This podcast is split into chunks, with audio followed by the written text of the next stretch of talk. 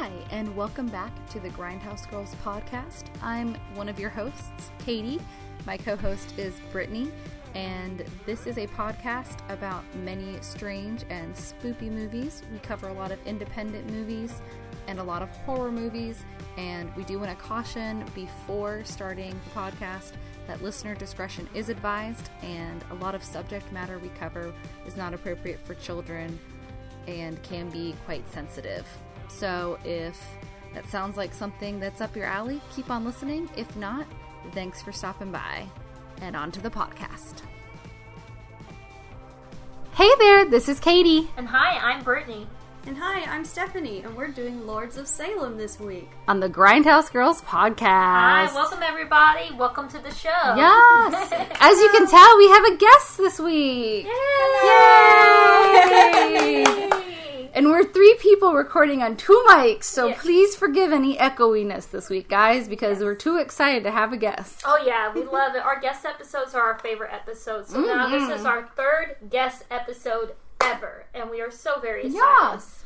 So I know you kind of want to dive right in. I know Miss Mm-hmm. Stephanie is aching to talk about this movie. I think we are too. Yes. Um. So tell us, we were beginning with housekeeping. What Yes. housekeeping do we have? I think first Stephanie should Oh. introduce herself a little oh, bit, Oh, I'm though. so sorry, Steph. That's all right. I'm Stephanie. I went to college with both Katie and Brittany. Yes. And um, so we've known each other for 13 years. Yes. And um, I love horror movies, and so I was very excited to be invited. Yeah.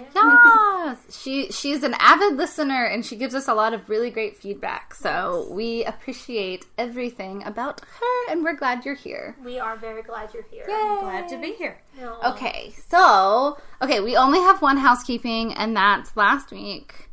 Uh, for some reason, my mic sounded really echoey as I was editing, and Brittany's mic cut out the very end. So she does love you guys and said goodnight. I promise. Yes. Um, but I did not catch it, so I'm sorry. As I was editing, I was like, "Man, I sound like I'm in a cave." So sorry about that, guys. But you know, sometimes technology fails us, and that's fine. Um, did anybody watch anything fun this week? Uh, I actually took a cue from you last week, and I watched the the Suicide Squad on HBO! Max. Yeah, Did you like it? I I did, I did. I, I wasn't. I don't think I laughed as much as other people laughed at it, but I really liked it. But um, anything that has anything animal related in it is right up my alley. yes. So Did you love all the rats? I did The love rats the are so cute in their little vests. my favorite, like obviously because he's adorable. so and then I was like, "Is that Taika Waititi? That's Taika."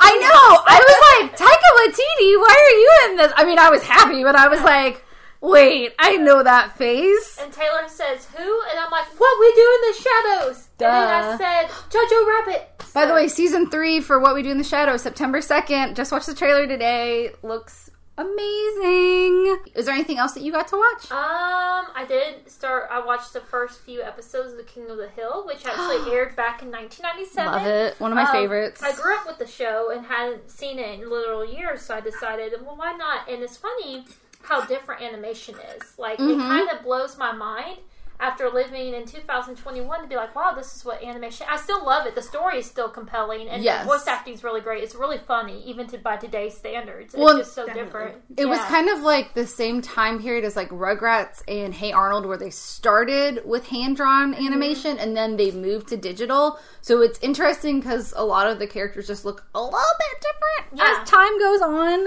Um, but it was pretty good. Um, Stephanie, did you have anything cool that you watched this weekend? Um, I watched Courage the Cowardly Yay! Dog. Again, a brilliant show. Classic. So I mean, I think we all like the little spooky kids all liked Courage the Cowardly Dog, but across the board, it's beloved. And it's still good as an adult. It is. It I- really is. I actually made a Venn diagram a couple years ago, um, and it, it showed up in my news feed. And I put in the middle uh, the things I do for love, and I put Jaime Lannister and Courage. I forgot he talked. Oh my god, he did talk. Funny thing is, I actually, because we've been watching so much of it, my husband and I, um, Cartoon Network said after the first season to make him talk less because they said he talked too much. Oh, okay. It's been a long time, but I watched that show all the time. My dad watched that show with us. It was great. I it love was so Cartoon weird, Network. but I just loved it. It was very weird. The one episode that really scared me was the violin girl. There's an episode where he's going through. He has to go like go downtown. I was like, this poor little puppy. And then there's this creepy little girl with a violin. She turns around and she scared me. But that was the only thing that really scared me. It was just the creeps. Um, I love it. Solid. I love Courage. Um, I didn't watch a ton of stuff because um, I did cut this out of last week's episode, so I'm gonna repeat to prepare for the Lords of Salem since it is a Rob Zombie movie, and I had only seen his Halloween remakes before. I found House of a Thousand Corpses, which was interesting, definitely to say the least. Um, and then I watched this terrible movie on Netflix called Aftermath, which was like one of their horror movies, but it had the guy who was in Animorphs, Shawn, what's his face, the redheaded guy. You know who I'm talking about, Yeah, right? it's been years. Ashmore. Okay. Shawn Ash Ashmore. He's been in a ton of stuff, but like. It, it's not good. It's like about somebody who moves into a new house where a murder took place, and then is are they being haunted or is somebody living in the walls? That's the whole movie. It's not great, but uh, if you're bored, I would watch it. And then um, I watched the TV show. Our friend Peter recommended brand new cherry flavor, Oh. which Never even heard of uh, yeah, either. it's brand new on Netflix. It's like um, it's kind of Neon Demon meets um, Coven of American Horror Story meets. There was one other movie that like maybe like Nightcrawler because it's like a young writer director. She comes to Hollywood and she gets kind of ab- abused up front by like the system, not like physically abused, just abused Yeah. by the system and she decides to take revenge but apparently she's very susceptible to the spirit world and there's all this weird supernatural stuff that's happening too oh. so it's really cool I, I like it i've only gotten three or four episodes in but it's only eight episodes And where is it so on netflix Okay, is it a Netflix original? Yes. Okay. okay. So it's interesting, I will say. Um, I'm liking it so far. And then the last thing I watched, which was kind of, it's a documentary that I've been wanting to watch for a long time because it kept pop- popping up on Hulu, was "Hail Satan?" question mark because it's all about Satanism and Satanists, but like modern Satanism. Which I listened to last podcast on the left a lot, and they're always like "Hail Satan" at the end, which I grew up Catholic, so I, I don't like saying that, but I understand, you know, after like if you're a true crime nerd and you know about like the Corpsewood murders and you get really into that, or the West Memphis, Memphis Three and the Robin Hood Hills murders, there's a lot of stuff about modern Satanism that's more about like they don't really believe in a deity per se, like Christians do. It's more of like free will and religious liberty, which it's like okay, cool, whatever. So it's interesting to watch like modern day people. Also, like it was about like the people putting the Ten Commandments on Capitol buildings, like in Arizona, and how like, well, then we should be able to put a, a Hail Satan monument up too. And it's like, yeah, I mean, you should technically legally. Yeah. Yeah. No offense to anyone who doesn't believe that, but it is technically America, and we are a free religious state. So, Yeah. yeah. But anyways, it was it's interesting documentary. But there's a lot of people screaming "Hail Satan" throughout the whole thing. So, I mean, if that bothers you, maybe don't watch it. It's enlightening, and I thought it was really good for this movie because it's it it kind of deals with witchcraft and Satanism. There's a lot of screaming "Hail Satan" in this movie too, but in a very, very, very different way, which Yeah. is interesting. Um, so with that, um, I think we need to start introducing our movie this week, right? Yeah, exactly. Yay! So, um, as Steph said, we are doing The Lords of Salem. It is a 2012 Rob Zombie film. It's on Amazon Prime. And Steph, I think you wanted to helm a little bit about, um, of course, who wrote and directed. Uh, so Rob Zombie, better known most by most crowds for his music, um, he actually started to do films back in uh, 2003 with House of a Thousand Corpses, and he did that as a B film. Like it was just a camp, a romp that he wanted to do, um, and from there there was so much popularity for it that he came back and did Devil's Rejects, and when they did that they changed the camp feature and made it more hardcore. And um, then he just went from there. He's always been a horror fan. He always loves to have his wife in his films, and I think a part of that is honestly because she knows what to expect, and Yeah. he he's going to make sure that she's comfortable with what's going on in a filming situation.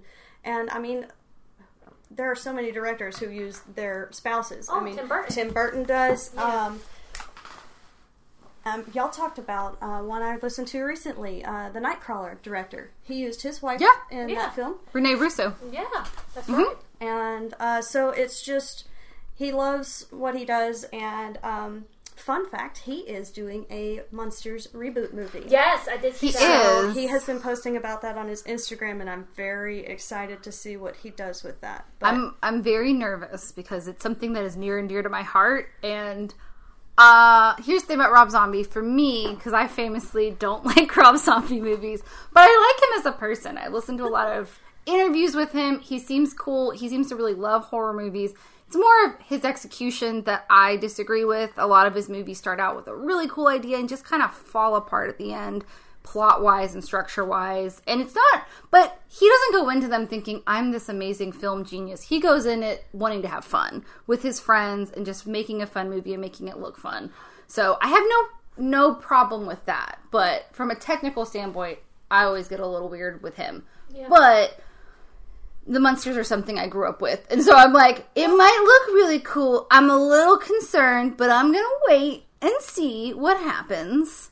Um, but I do like him as a person. And, you know, I feel like he's grown a lot. And I think this movie shows how much he's grown as a filmmaker because watching House of a Thousand Corpses, which uh, I will say Sheri Moon Zombie actually is okay in Lords of Salem. She's incredibly annoying in all of the other movies. Um, it's her character. So I don't really know if it's direction or her because I haven't really heard her in I interviews think as it's her much. take on her character. Yeah, I hate her character, and I kind of gives his uh, actors free reign. yeah, I think that's the big problem I have with him because if he has a really good actor like Sid Haig, Yeah. it's amazing. But if he has someone who is kind of non- unsure of their character or like his wife who's not the best actress but she's good in the right part and they put them in something like like the Halloween movie she was kind of really bad in but she fit in this movie really well. Yeah. So he just I feel like I wish he gave his dir- actors a little more direction. Not trying to be critical of him, but I'm just trying to give my view cuz I am going to be more critical because I haven't liked a lot of his movies, but I love the way they look. But you Yeah. said you've only seen three, including this one. And Four. He has seven. I've seen eight. four, He has so- eight movies. And I made myself watch a lot of his interviews Yeah. and his music videos because I just wanted to see where he came from. And- but I like him as a person. I think he's cool. I don't think he would care that I was critiquing him either. He seems very chill. Like uh, what I think with going back to Sheri Moon and uh, her roles, and especially as in The Devil's Rejects, is that so Sheri Moon and Rob have been together for literal years. They've been married for Mm-hmm. 19 years this year, but they were together like four or five years before they got married. Yeah, So she helped choreograph his stage shows. his solo tour when Yeah. he was doing Hillbilly Deluxe, which is where I know him from, is Mm-hmm. because my older brother listened to Rob Zombie when we were growing up, and so every fucking day, uh, Living Dead Girl was blaring for the car God, radio yes. all the way to elementary school.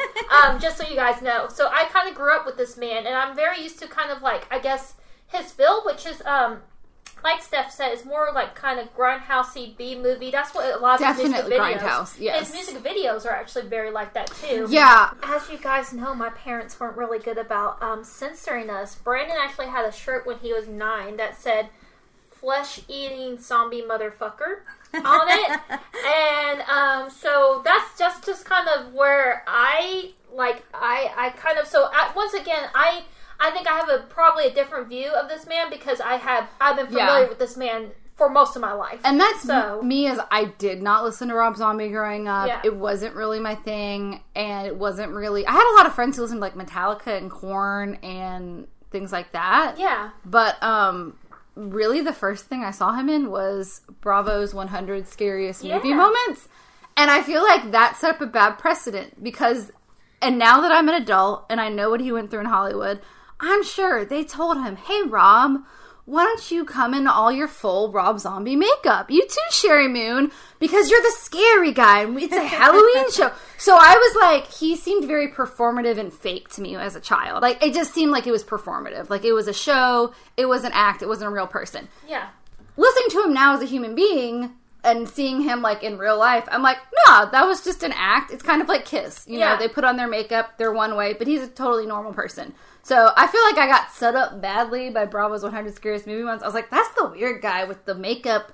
Like, because they do that to a lot of other people, but I remember him specifically. I'm sure he showed up for set and they're like, nah, get more scary, dude. And then he was like, okay, I mean, you're paying me, so whatever. And then, like, he probably watched the thing and was like, why didn't they make anyone else dress all spooky? I don't understand. No, and that's what I was thinking with Sheri Moon. I feel like, especially with um, House of a Thousand Corpses, I think you were right about that movie, Katie. I do think that one was made for fun. I don't think any of the other movies since then have been made for fun because every other movie since then I feel does have a lot more of a serious element Oh, to yeah. it.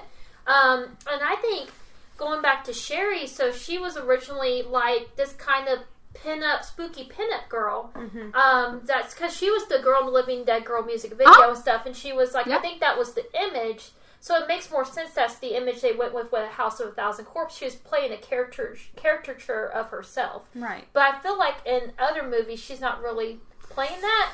I don't know. I, I will say I was actually thoroughly impressed with her in this movie. I love her in this Yeah. movie. I think she's perfect for this. I did not like her in the. I don't like the Halloween remakes. Now it was not Rob Zombie's idea to remake the Halloween movies. They offered him a job, and he said, "Okay." Unfortunately, the Weinstein's offered it to him. but and I was like, really "Well." fucked him over in the see. editing. Yeah, Yeah, he actually they was wouldn't- very drained from the whole experience for those Yeah. movies. So they wouldn't give him creative freedom. So this movie he got creative freedom. Jason Blum, before he was Blumhouse Blum, actually gave him the money to do this film mm-hmm. and was like, "Yeah, do whatever you want." So I don't really like the Halloween remakes because they explain too much of Michael Myers' background, and in my opinion, takes all the scariness away from him because I think it's terrifying that a person that came from a non-violent background would snap like that something like totally mundane lifestyle and he just snapped and kills his sister when you give him this like really awful backstory, it's like, okay, well, I understand why he snapped, but now it's not scary.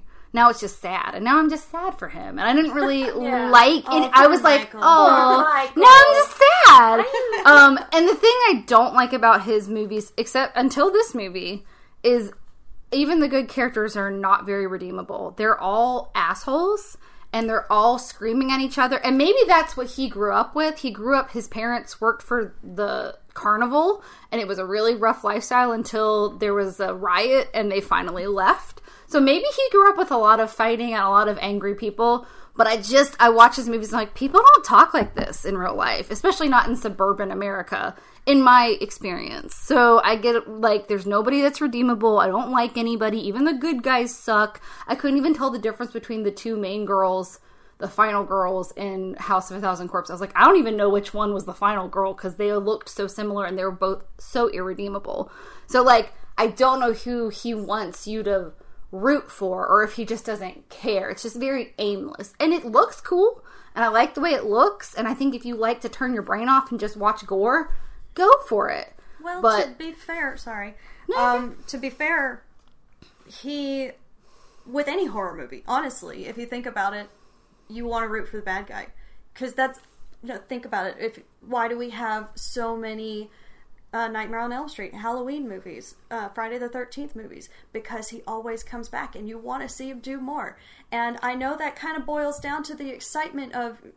No, think about it. When you're an adult and you watch movies where teenagers get killed, you're like, "Yeah, kill the teenagers," kind of, kind of feeling. If I'm you not. think about that, But I think okay. it's interesting because I think my brother would absolutely agree with you, Stephanie, because Right. he's that person that does every Friday the Thirteenth movie. He's like, "Oh my god, this was the best kill in that movie." So Right. there is like, I think And there is, but I'm also, sure a lot of people do. That's not really what I watch them for. I watch Yeah. them for the symbolism and for like you look at like Last House on the Left and how that was a direct reaction to the Vietnam War and to the violence in Vietnam and all of that stuff. And it's a horrific movie to watch. The first one, although it, some parts were silly, but whatever. It was the '70s. We the- forgive the them. Texas Chainsaw Massacre. Yeah, and Yeah. but I feel like there's redeemable people in it, so I'm okay with it because there are rules in horror movies. Till you get to like, but I I tend to like things like Midsommar and Hereditary, where there's a deeper meaning in grief all of the grief. about. Yeah, Yeah, the mm-hmm. grief Yeah, there's a, there's a yeah. much deeper meaning in it. So I don't really like that you part. don't like uh, gore porn, as y'all call it. no, I'm not a gore Yeah, porn I, I fan. mean, I don't either, and I think I don't mind it if there's a reason for it. I like think- Hereditary's got a lot of gore in it, but I'm like, I don't care if it's fun. Uh Reanimator. Yeah. It's campy gore. I like campy gore, and I like really disgusting, realistic. Oh, if there's a great. purpose. Yeah. Camp is absolutely great, But, but I um, just think Rob Zombie's not my cup of tea. And I think what we're unfortunately, getting at is why different people latch on to different movies. Yeah. you can have two people Which- love the same movie and love different Yes. aspects of Right. But also, movie. let me say, me saying Rob Zombie's not my cup of tea does not mean it's it isn't a is it a bad movie? Is he a bad filmmaker? No, Yeah. he makes it for a group of people who like that, and that's totally fine. There's nothing wrong with it. Just because we always say on this on this podcast, our opinion is our opinion, and if you have a different opinion, that's Yeah. fine, and please share it because I do not care. I don't, I don't think everyone has to agree with me Well, just for me to the care reason about them. I watch horror movies is because it's kind of like an adrenaline rush. I think of it as riding a roller coaster. exactly, Like, it's entertaining. yeah. and I, I actually was going to be a dork and quote this because we're all theater people. Yeah. um, there is a musical called Something Rotten, Yep. and there is a line where they are discussing what a musical is, and uh, they they ask why they're doing something, and they say why. Does it advance the plot? No. Well, does it advance character? Not necessarily. Then why do it? Because it's entertaining. Yeah. So, you know, they want to do it because it's something that people will be, they will enjoy. And um, I actually saw a really uh, perfect review of what Rob Zombie does as a director. Um, it was on IMDb. The guy's name is Nick shaker I want to make sure that, you know, I'm. Uh, quoting people right, he said, uh, Rob Zombie understands horror as an aural visual experience that should gnaw at the nerves, seep into the subconscious, and beget unshakable nightmares. Because honestly if you think about a horror movie that's what people go in for is to be scared. I will say before we get into spoiler alerts, um, this movie does have a sense of dread Mm-hmm. throughout it, and I don't think this movie is the type of movie you watch to enjoy. Now, it's not like something you put on Friday night, like oh we're gonna watch Lords of Salem. It's like No. you No. watch it because there is something kind of visceral about Mm-hmm. Yeah. this movie, and there is kind of like the first time I watched it, I honestly kind of felt sick at the end of it a little bit. Yeah, I guess. And again, so I watched his recently. I've watched his oldest movie, and not his newest, but probably his best made movie. It sounds like I think Lord of Salem probably got the best reviews, is what most people can argue. And like when I finished watching House of a Thousand Corpses, I was like, yeah, I just don't feel like I accomplished much wasting my time watching that. But it looked cool. I cool. loved it, This, I mean, and that's fine. I didn't feel like that. But this movie, I was like, you know, at least I had things to think about, and I liked the visuals, and like there was a redeemable, there were several redeemable characters in this one. So I feel like he's really growing as a director, and he didn't have any directing experience before he started doing movies. He was a pro- production assistant on Pee Wee's Playhouse. That's all he did, Yep. and music videos. And so I watched House of Thousand Corpses, and there's a lot of like jarring visuals, and like he randomly does this like grindhouse stuff. It's really distracting, and I hated it. I was very annoyed by it. But then I was like, well, he came from doing music videos and Pee Wee's Playhouse, and Pee Wee's Playhouse is basically an acid trip for children. Yeah. Yeah. So I get why he started doing that then. This one, he take he still does like some really trippy stuff in this movie. But because of the setup, it makes so much more sense Yeah. in this one, and it's so it just makes sense. There's a better framing device. He's growing as a director. I hope he does something else with structure again because I feel like he could become like a really, really, really solid director. I don't know if he's ever going to reach Ari Aster or Robert Eggers status, but I mean, I think he could be a very solid person. I think this one's probably the his most personal. Yeah, Movie? I agree with that. They, he did say in an interview that all these characters are different representations of himself, Yeah. which is really interesting. And it's some kind of spiritual prequel to the Halloween movies. I don't really get that.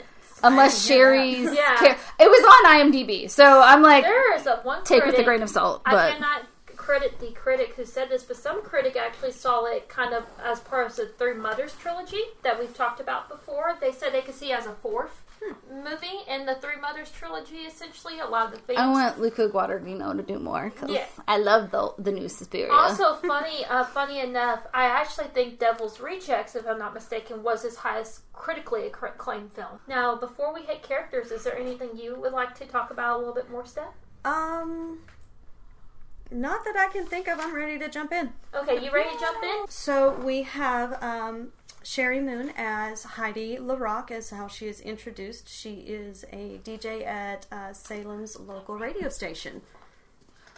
And um, she's been in all of rob zombie's films. And um, I, I personally love her uh, portrayal in her other movies. I love how psychotic she is. Also, um, she was in a movie called The Toolbox Murders, so she has acted outside of Rob's movies too. Oh my gosh. Yeah. She has. One whole time? And y'all one time. One whole time. That's more than, that's more IMDb crackers than I have. So, like- True, true, true, true. Uh, yeah. Okay. The thing, the question, the most questionable thing about them to me is the white people dreads. It's always But we have gotten me. better. We have this movie did come out eight years ago. I Yes, think we are more conscientious of the It fits her character because she's kind of She's a hippie. she's a essentially. she's like a you know rock chick hippie like Yeah. that is it, it makes sense yeah. it makes sense uh but he still technically has white people dress I was like Rob Zombie why I just think nowadays that people are a lot more conscientious. Yes, Of that. So yes. yeah. So maybe Heidi would have a different hairstyle. If it was yeah it fits her character It for that time period definitely But I'm sorry, Steph. Would you like to go over any of the other actors? Um, the only other one that I really just want to point out is uh, the lovely Meg Foster. She is Oh, yeah, a she's part cool. of all of the flashback moments in this movie. Mm-hmm. Uh, she plays Margaret Morgan. Um, just to essentially say she is the head witch of a coven, and she more famously is known if you want to think back to this horrible horrible movie of the 80s of masters of the universe yes she played Evil-Lyn Mm-hmm. and she has the most as, as my husband says her eyes are stunning. Yeah. yeah like they're even very she in this movie you know she's she's covered in dirt. Her hair is a mat but her eyes just stand out so much. And i do. think she does a phenomenal job in this movie. She and does. Uh, she was also in a, a John Carpenter film. She was in uh, They Live, Yeah. which I've honestly never seen. I, I'm still slightly sheltered in my own movies um, because I wasn't allowed to watch this stuff as a kid, so I'm still trying to pack it all into my brain. right yeah and she was in um she's done she did 31 which is a newer Rob Zombie movie and Great in that one. she too. was in Overlord Oh, as yes, the possessed the, aunt The one we jumped at. Yes, the Yeah. one that scared us. Yeah. Um, I do like so Bruce Davison plays Francis Matthias, who is like this uh, author who starts um, researching what's going on in Salem with Heidi. Um, and it was originally Bruce Dern was this character, which while I was watching, I was like, is that Bruce Dern? And then I was like, no, it's not, but I know his face. And uh, Bruce Dern was originally cast, and then he had a scheduling conflict, so they offered the part to Bruce Davison. And he was in The Crucible, which is funny because it's about the Salem witch trials. It's also about the. You know the, the communism trials or what McCarthy trials, yeah. McCarthy hearings. So he was he's done uh, the Salem witch trials a couple of times now Yeah. with this movie, and then he's also been the X Men, the older X Men movies as a politician. I vaguely remember him from those. Senator Kelly. Yes, Now I see. I wrote him down. He was Willard in Willard in 1971. Yes. So Rob Zombie casts as a lot of uh, well-known older horror movie actors in Mm-hmm. the movie. Um, He also was in Longtime Companion, which I have mentioned. Yes, again yes, again. yes, yes, yes. Um, he was David in Longtime Companion, and he got a lot of critical acclaim. Um, also, speaking of, he likes to cast old actors. I have to say her because when I was a little girl in high school at my Catholic school, we did a Broadway review, and they, for some reason, thought it was appropriate for us to do the time warp at the end of the first oh act. All four years, and I had never seen it before. And they said, "Will you be Magenta? She's the maid." Yes. I had never seen it before. So I said, okay. And I watched just the time warp and I did her little voice.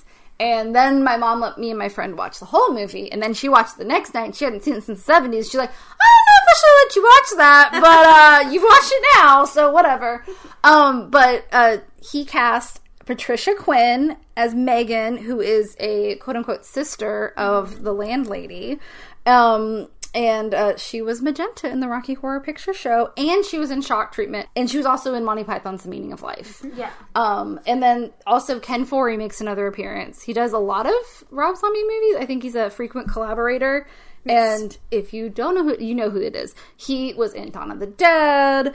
Um, he was also in The Devil's Reject and the Halloween movies. But we all know him as the dad from Kenan and Kel. Yeah. Because ever since he was in a different movie we, we reviewed recently. Oh. No, he was in Black Noir, that that docu documentary Yeah. that I watched about black horror movies, and he was in it, and I was like, yeah. "Why does he look familiar?" It's he- Kenan and Kel's dad. Well, he- Kenan's dad. So I love the original Dawn of the Dead, and he was Peter in Dawn of the Dead. Uh-huh. He was one of the three main characters in that Yeah. movie. So he plays one of the other radio DJs with Heidi. Also, the other radio DJ is played by Jeff Daniel Phillips, who's Herman Whitey Salvador. The reason for that is because both Kevin Foree and Jeff Daniel Phillips, both of their characters' names are Herman. Herman. But Kevin Foree is black, so they make Jeff Daniels' nickname Whitey. And he's also um, a favorite of Rob's to uh, use in his films. He's been in several of his other films as well. yeah, he also was on the Westworld TV series, and I can't remember what character he is, but I've seen it. I like it. And then he was. You remember the Cavemen from Geico? How they had a TV Yes. show. Apparently, he was in that. Was he? yeah, before it got canceled very soon. I was like, I was like, okay, okay. Well, I have to save the. I I have to save the best characters for last, but um, there's Judy Geeson, who's Mm-hmm. Lacey Doyle, um, who is another one of the sisters, and actually is Heidi's landlady. Um, she was in To Sir with Love, which I was like, oh, because she was a very young woman. She was probably like an older teenager in To Sir with Love, Mm-hmm. um, but that's a classic movie. She's in Brannigan, um, and she actually played the reoccurring role of Maggie in Mad About You, which was a very Yeah. popular TV show when we were growing up. Would you like to tell us about Dee Wallace? as Sure. Dee Wallace has done a lot, a lot of horror movies. She is like horror movie royalty. She was in Cujo, Yeah. The Hills Have Eyes, the original one, Critters, which is like a dumb one, but people like it for the creature effects. E.T., the extraterrestrial. Is she? I No, think she's the she's, mom. the Yeah. mom. Yeah. and then she was also in The Howling. And did you write down anything about Andrew Prine as um, Jonathan Hawthorne? I did not. They actually had a different actor originally cast as him who passed away right before this movie came It's out. really sad. Uh, and now I thought I wrote a note about it, and I didn't. I think it was Robert. Robert Lynch. Thank you, Robert Lynch. So uh, Andrew was in the original Miracle Worker from 1962. he was in the Wonder Woman My favorite movie. One Yeah. of my favorite movies. He was he was in there. I believe he was actually Helen Keller's dad. oh, he's in the- good. He's kind of scary. Yeah. Yes, he was. Yeah. Well, Oh, wait, no, he was Helen Keller's brother. Brother- Oh, I'm so okay. Oh, he's brother. much friendlier. He's Brother. much more friendly and Okay. approachable. An amazing movie. If you don't watch the remake with the little Pepsi commercial girl, watch the original with Anne Bancroft. it is in black and white, but it is really good. It's really, really good, and it's very heartwarming. And yeah, one of the one of the few Alabamians that we can be proud of. Yes. he was also um, in the Wonder Woman 1974 TV movie and Amityville 2: The Possession.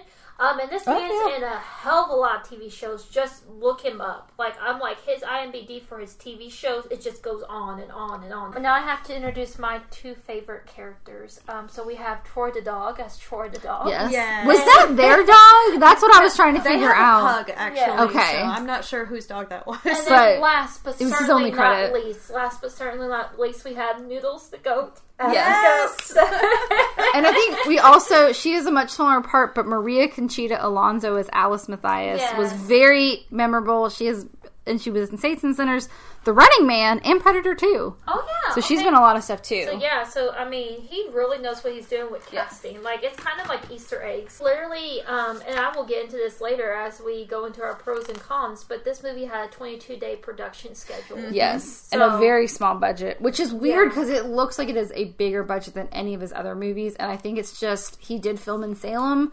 He apparently went to a friend's wedding in Salem because he grew up in Massachusetts and was like, "Huh, it'd be cool to have like a movie with a haunted like radio station or a record from a radio station in Salem. It's a cool town." And that's how this movie came about. Yeah. I do think this movie.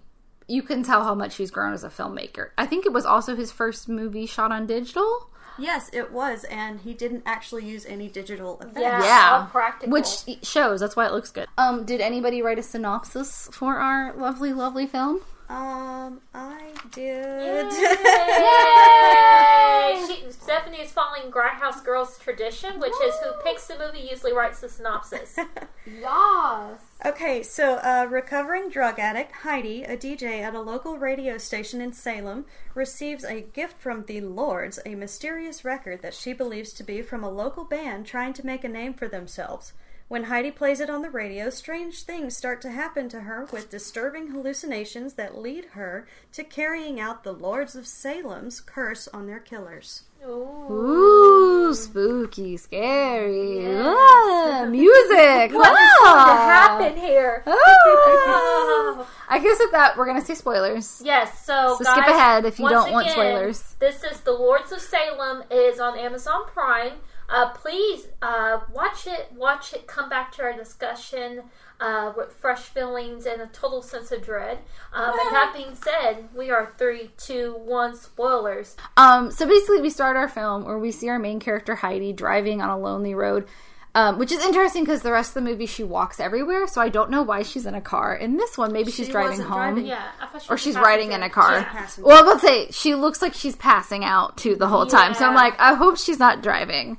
Um, she seems to be zoning out, but we have these flashbacks to Reverend Jonathan Hawthorne, who was a real person. Jonathan Hawthorne was a reverend who uh, tried a lot of people in the Salem witch trials. Um, he is the relative of author Nathaniel Hawthorne, who added a W into his name because he didn't want to be associated with his um, relative because he didn't really like that he killed a bunch of people who may or may not have been guilty of anything.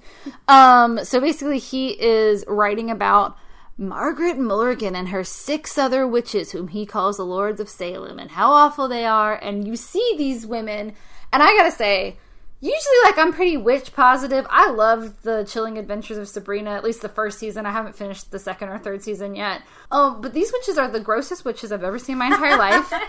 I would not want to be around them. Okay, they you are know what they remind nasty. me of? They remind me of Maenads. Maenads, like Maena- right- Maenads? Maenads. Yeah, Yeah. From the very beginning, from the Bacchae, Yes. the, like a Dionysus followers. Yeah. I'm like, yeah, there's something very The Bacchae, primal. the Bacchae, or Maenads, yeah, yeah, either one. They they're very like They're- primal. But they're not like fun primal. They're like they went and rolled in the pigsty. Like, and that's like a, they're also nude. But I honestly like that it's real people that are nude. He didn't like he wouldn't just be like, let me get all the models and just uh, smudge a little dirt on your face, and that's fine. he like got like real women. Um, age ranges from like 25 to like 65 and was like y'all okay with being naked cool because that's what we're doing and so like they're like dancing around a circle they're screaming hell satan and they are like denouncing god and jesus and all that and it's very for me as a christian lady who likes scary movies but is still a christian is i'm kind of like okay a little uncomfortable with all the hail satan but you know we're looking at the pros in this situation. They, they love each other. They're like sisters. They're hugging They each are, other. But when they start like forcing women to give birth to babies and then throwing the babies away violently, I'm like, I don't, I don't like these witches. okay, I know we're jumping ahead, but I think she offered herself to try. Th- to- this one, yes, Yeah. but that's the whole thing for me. Yeah. We, we're not there yet, but I have Steph- like Stephanie just I have, like, had that look that was like, three "Oh, I got something to pages of of conflicting ideolo- de- ideologies of witchcraft, and this Yeah. movie doesn't seem to really understand it. But I think his point is that these are evil witches. These are bad, evil witches, and they actually are guilty of what they're being tried for, which is in, you know, contrast to all the witches that uh, were not witches that got tried and were just normal people. Um, but these ladies are kind of fucking evil, and I'm like, okay, uh, all right, this is real. I guess that makes them scarier though Yeah. because they really do have ill will for people. However, uh, I don't know if dancing in the woods is cause for like you know yeah. killing people. I don't find that to be a thing. Anyways, so um, and all of a sudden they just kind of like pause while they're all gallivanting, and it's just like the Lords of Salem, and then we see um, Heidi who is naked as always because like it's this. Sheri Moon Zombie I and she like always that. is naked. I think there's two reasons that we can see Heidi naked. Is one, she's there vulnerable, like we see her in a very Yeah. vulnerable state. Two, it kind of ties her in with the witches. There's something like Maybe- primal about being. I just thought it's because Sheri Moon Zombie worked really hard for that butt and she likes to show it off. And that's cool. Yeah. That's cool. I mean, it, she's sleeping. She's not sleeping with anybody. Hey. she's, yeah, She's like, what, 45? she's like 39 when this movie was filmed. Yeah. she's beautiful. She's Yeah. beautiful. Like, Yeah. there's no, it's just funny because it's just a, it's just a joke, y'all. Yeah. It's fine. she likes being naked. It's fine. There's nothing wrong with it. But I do like the whole, like, connecting that with the witches. So I think you got something, Britt. I was just being a snobby little bitch. um, and she she's like a blonde rock chick with dreadlocks, and she's like I say rock chick in quotations because that's literally like how everyone in the reviews like was like. Super rock chick Heidi is a rock DJ, and she's got the dreads, and she kind of dresses like it's 19, 1996 Seattle. Like I'm like, did people dress like this in 2013? I feel like she's dressing like the 90s, or is this supposed She's to take place like in a the hippie, 90s? like boho look. Yeah. I feel. yeah, Like, she's. But I love the jacket. I always wanted a jacket like that, where it's like The big fur the trim. yeah, like the fur trim, like the faux fur with like the leather, um, the suede, and it has like the pretty little like boho designs. I was really into being a hippie Oh. when I was a little kid. Also, super So- important to also note that we meet her dog Troy. yes, she has an adorable dog. He's such a chunky little baby. He's so cute. He has a little spike collar, so he's like a dog, like he's a golden retriever, but he has a little black spike Yeah, that was actually my next sentence I was about to read. Was like, he has, she has an adorable dog named Troy. He's a golden retriever, and she has this really cool older British lady as her landlord named Lacey, and she's like.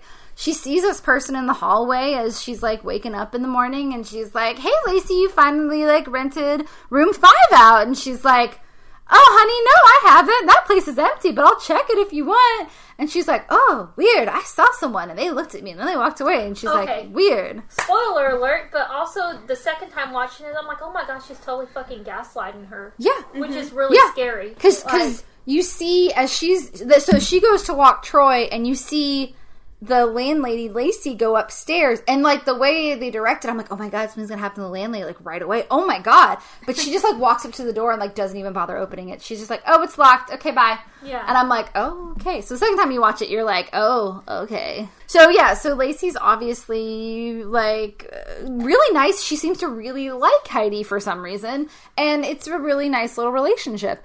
Um, so we see her at work, and they do a really good intro where they're just like. Salem rocks, yeah, Rocktober, y'all. I'm just kidding, no, but it's like it's like your stereotypical like radio DJ commercial, and you there's three hosts. Heidi's like the girl host, and Rob Zombie said he liked uh, Sheri Moon Zombie for this role because um, she's kind of used to being a double natured person in his movies. Like she often plays characters that aren't like herself. And then at home, she's a lot quieter, but she's usually like effervescent and stuff like Baby and all those movies is like I am annoyed by her, but she is effervescent. She's that's probably why she's so annoying, and I'm like that too. So I probably see myself in her. Who knows? But she is very perky, and she's like the classic girl character on the radio show. She's a very different personality than she is at home. At home, Yeah. she's very quiet, and in this movie, like things more happen to her than her making them happen, which I find very interesting because she is a struggling addict. So like. It's just interesting that I like that I about her really like character. that. Yeah, I really like that too. Kind of double facet idea where it's like she is like putting on a show. Yes. When she's around, like, and you you The see other that, two are yeah. too. Whitey and Herman are both kind of putting on a little bit of a personality. Like her, um, Whitey is way more inappropriate. He's always playing like, "Ooh, yes, and yes, my Freuden, who like some like German lady, like. Uh, I don't know. Later, my hosen, yeah, Fraulein, and then like uh, Herman's just like overly the cool guy, like, and he's always like, "I'm gonna go on this different diet," but it's because it's a radio show, and you're always gonna be a heightened reality, even if you're pretty much yourself. But we also learned that she goes by a fake name. Obviously, The Rock is not her real last name. Yeah. Um, and when they're done with the show, they do have this interesting metalhead guy that they're interviewing, and he's like, He's supposed to be from a band called Leviathan, and they are interviewing him, and they're playing his heavy metal song. And what I thought was so funny, like talking about the fact that, um, you know, she is so different of a character um, off of the radio station. It's you know it's it's just what your typical heavy metal music is, and you see her mouthing the words to Whitey. She goes, "Oh my god! Like this is so weird. I Yeah. what what is this random garbage?" Yeah. And so she plays along with it. Okay, this is cool. Yeah. And um he's this huge like satanic follower um "Yeah." Kind of band member. I He's can't- like black metal is like Count what? Gordon. Yeah. That was his name. Oh, okay. Um and so she she just plays along with it and he talks something about the goat. and I thought this was interesting. She's just like, "Why the goat? Why not the pig?" Yeah. And he made this whole big argument, and it was so interesting to me. He says the goat has free will, and for that reason, he'll always be punished by the oppressor God. God must die. God is the mm-hmm. unholy pig that we serve, the butcher.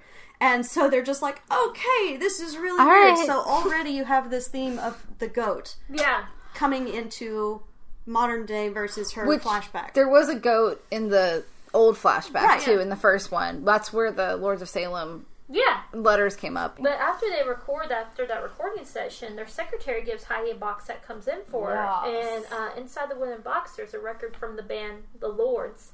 Um, Munster leaves, that's the other Herman. And so Heidi and Whitey walk home together. And it's obvious they're very good friends. Like, they're very, very comfortable around one another. So we automatically get that relationship from the two of them. Um, but they get home. Seems like Whitey wants to be more than friends. I would agree with that. yeah, what not in a, not in a creepy Yeah. way. Just like he seems to like really care. Like he walks her home. yeah. Like she's obviously like a very like Independent, independent, woman. yeah. She walks everywhere herself, but he specifically like he rode his bike there, but he's gonna like walk his bike back Yeah. to make sure she's Because okay. she can't get on the seat because she's too dizzy. Yeah. Um, oh, because they're all drinking afterwards, but Yeah. it's all good. But they decide to play the Lord's album, and Heidi has a very visceral reaction Yes. where she kind of sees um, this kind of like flashback of a Mm-hmm. coven member delivering the baby. So just so you guys know, this was a prosthetic baby. I just wanted to point that out. Um, It's pretty obvious Yeah. the way it jiggles yeah, like jello. and also Yeah. the face is really off on it. So, um, But was it the the size was pretty accurate? yeah, It's about the size of a gizmo. Gizmo is 11 pounds, and that's about the, uh, as big as a newborn gets. So Yeah. And that's where um, it wasn't until the second time I was watching this movie that I realized the mother was actually the, the member of the coven that gets really excited at. She's like the younger girl, but she she's delivering this baby, and Margaret, who's the head witch, of course, mentions how they have failed and they spit on the baby.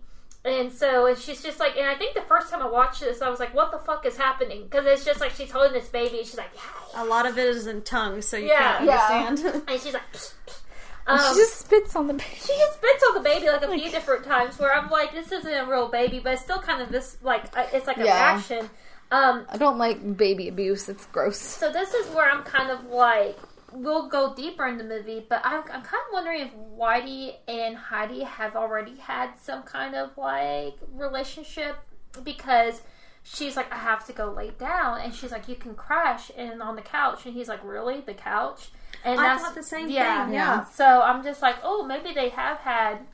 You know, But I also wonder if it's like really the couch. Like, come on, I've stayed in your bed before, or if it was really the couch. You're gonna let me stay over? Oh, Yeah. Like he that kind in of such thing. he said in such a really the couch like Well, See, I got the second the second time I watched it, he sounded more enthused about it. oh you think so, So, but I don't know. because also when they first get over to um, Heidi's house, he plays um, a song from Velvet Underground Oh, yeah. called uh, "Venus and Furs," and it's like supposed to be a very seductive Yeah. song. And she's, She's, like, like, a little "Really?" and he's like, "It's kind of obvious, huh?" And so it was like.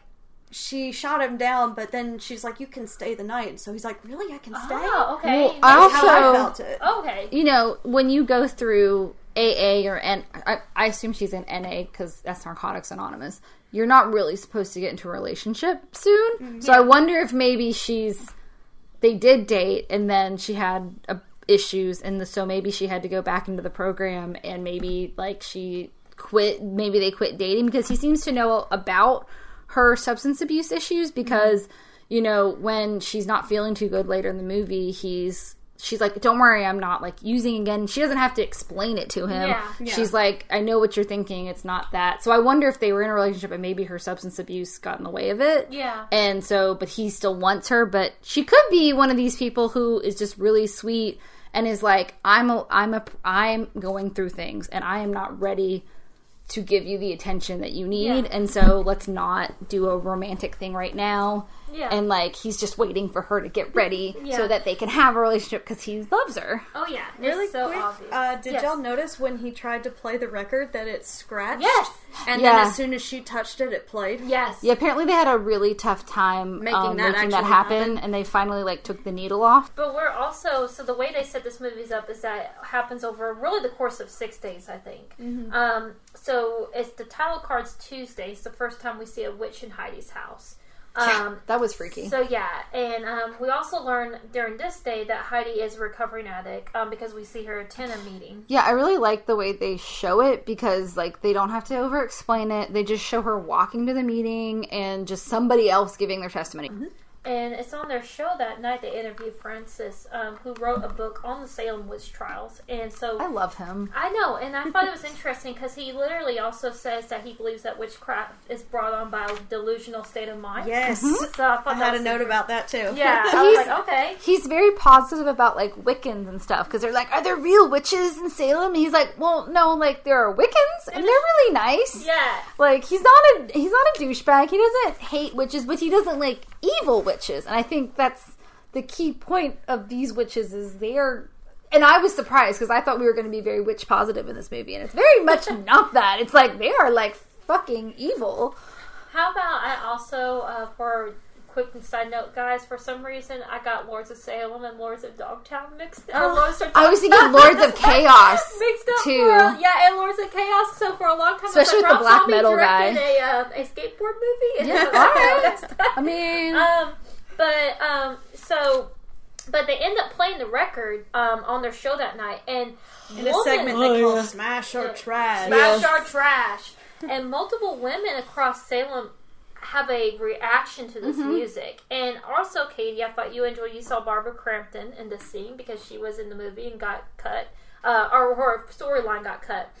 But Heidi again. Um, she she has a reaction to it and she's like can you guys mute this because she automatically knows something is off but she doesn't know what um, Yeah. but she again mentions to francis because he, he automatically takes an interest because they call it the lords and then munster goes we'll just call it the lords of salem and something kind of clicks Yeah. in francis's head and so he asks her about it she's like yeah the album was specifically sent to me i didn't realize anyone knew my real name fucking internet. yeah Fucking internet I was like, okay. Right. so, and so he starts to, that kind of ah. sends Francis down this rabbit hole to research. And so Heidi goes home, and when she arrives home, Lacey invites her to hang out with her and her two sisters. Her quote Her sisters. sisters. Which is weird because so Lacey has a very strict British accent, or almost Australian y mm-hmm. British, mm-hmm. and then uh, her other sister has like an Irish English accent, and then her other sister's just plain American, and I'm just like, are you sisters? Are you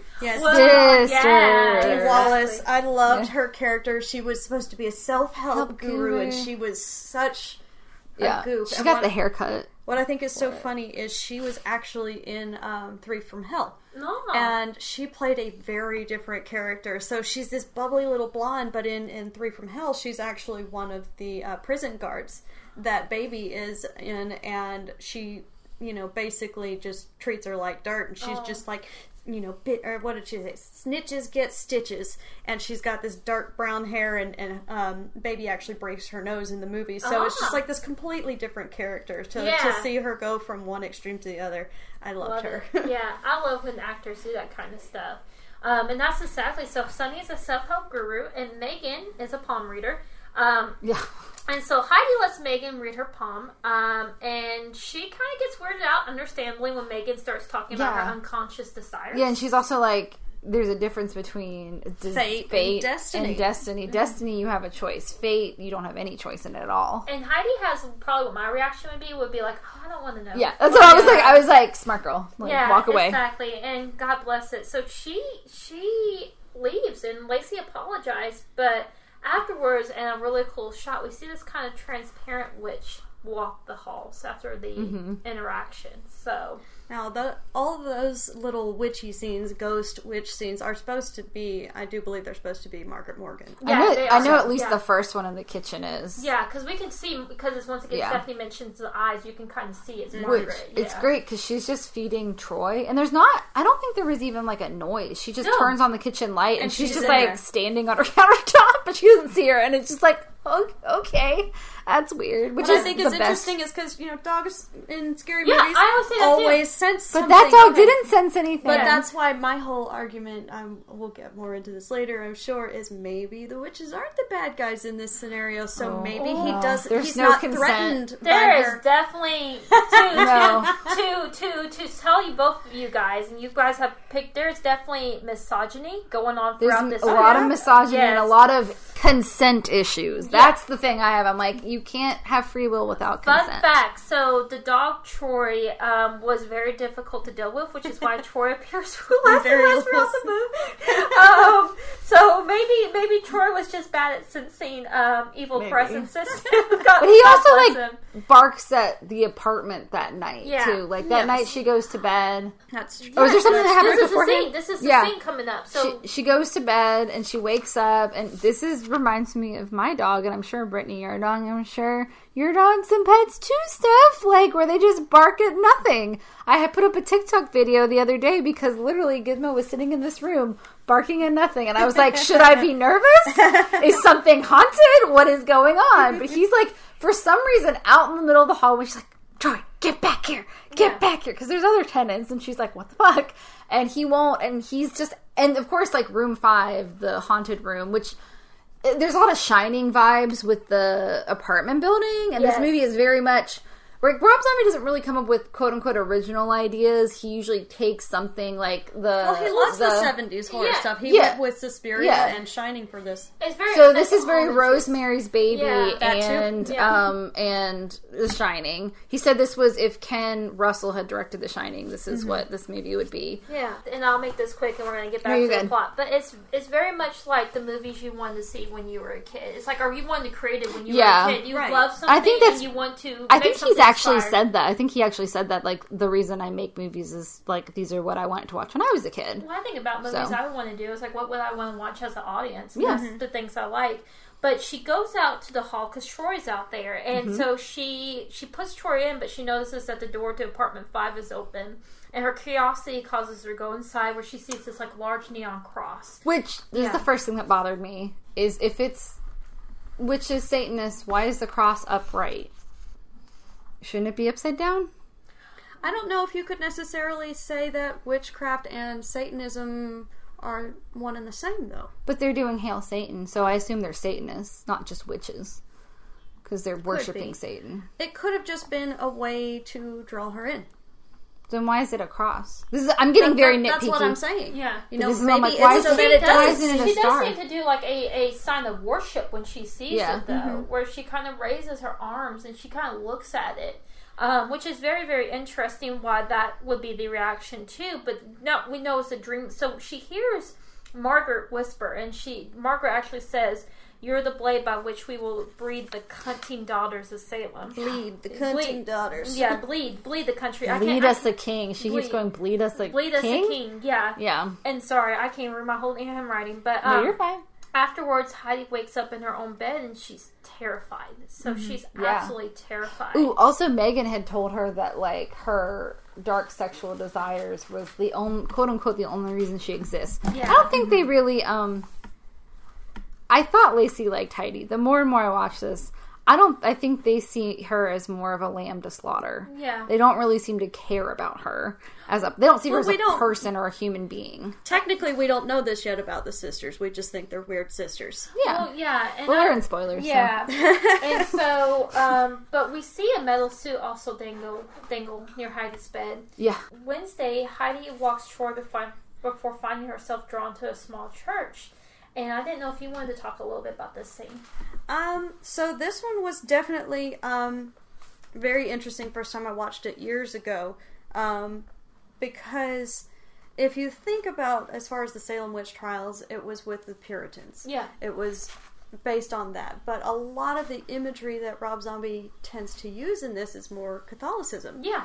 And so she's walking through a cemetery and she ends up at a church that is in the middle of a cemetery, obviously for um, funeral um, ser- uh, sermons. Um, and it's a Catholic church. It's a Catholic. Uh, so she walks in, she doesn't know why. And there's a priest there who offers her comfort, and then suddenly Yeah. it gets really weird. I literally was like, "What the fuck is going Yeah. on?" He talks about um, that there is a war waging in heaven, and Michael and his angels fought against the dragon, which they constantly refer to Satan as the Dragon Lord. Um, uh, but God does not spare angels when they sin, but sends them to hell. And he then turns to her and he grabs her, and she has no idea what's going on. He says, You're a filthy whore of Satan. And you hear his pants unzip, and suddenly he pushes her head down Yeah. on him and continues this sermon while he's forcing her to give him a blowjob. And then suddenly he like spouts out black blood and she realizes that this was just a vision. Yeah. And so it was just kind of like, what the heck was this all about? I feel like it. I don't know if you guys agree with this. I felt like it was almost like a seed to make her distrust. Um, I would wholeheartedly agree with yeah, that. yeah. I think it was a seed planted inside her to make her distrust. So I think the sad thing about this movie is a downward spiral of Heidi does not know what the fuck is happening. This whole Yeah, movie. she was being Oh, yeah. manipulated the whole yeah, time. the whole. It's sad. I hated that scene too because I feel like we didn't. It it felt a little too like shock for shock value with the blowjob part. I think they could have just had him be scary and it would have been just as impressive. But they're like, nah, let's throw in a blowjob thing. I was like, eh, I unnecessary, would but okay, It's a precursor of what's to come too, though. maybe. As far as it being a shock thing, like if you're saying that, you know, this is like a warning or make her, you know, step away from the church for help for whatever it is she's seeing, um, if you talk back to the, the one who was giving birth in the, the um, flashback scene, Priscilla, I think. I honestly believe that she might have been a sister because they talk about this music that the Lords of Salem created to draw in the women of Salem. They could have drawn her in knowing that she was pregnant Oh yeah, because they needed a child. They Yeah. needed to it needed to be someone of Salem so that they could, you know, bleed a king. And so that's what they were trying to do. But um, if you're thinking it's the same woman who was so excited, the youngest one of all of those coven witches, who was all like, I denied Jesus Christ Yeah. and, and all of this, she said it with such anger, like she had been wronged.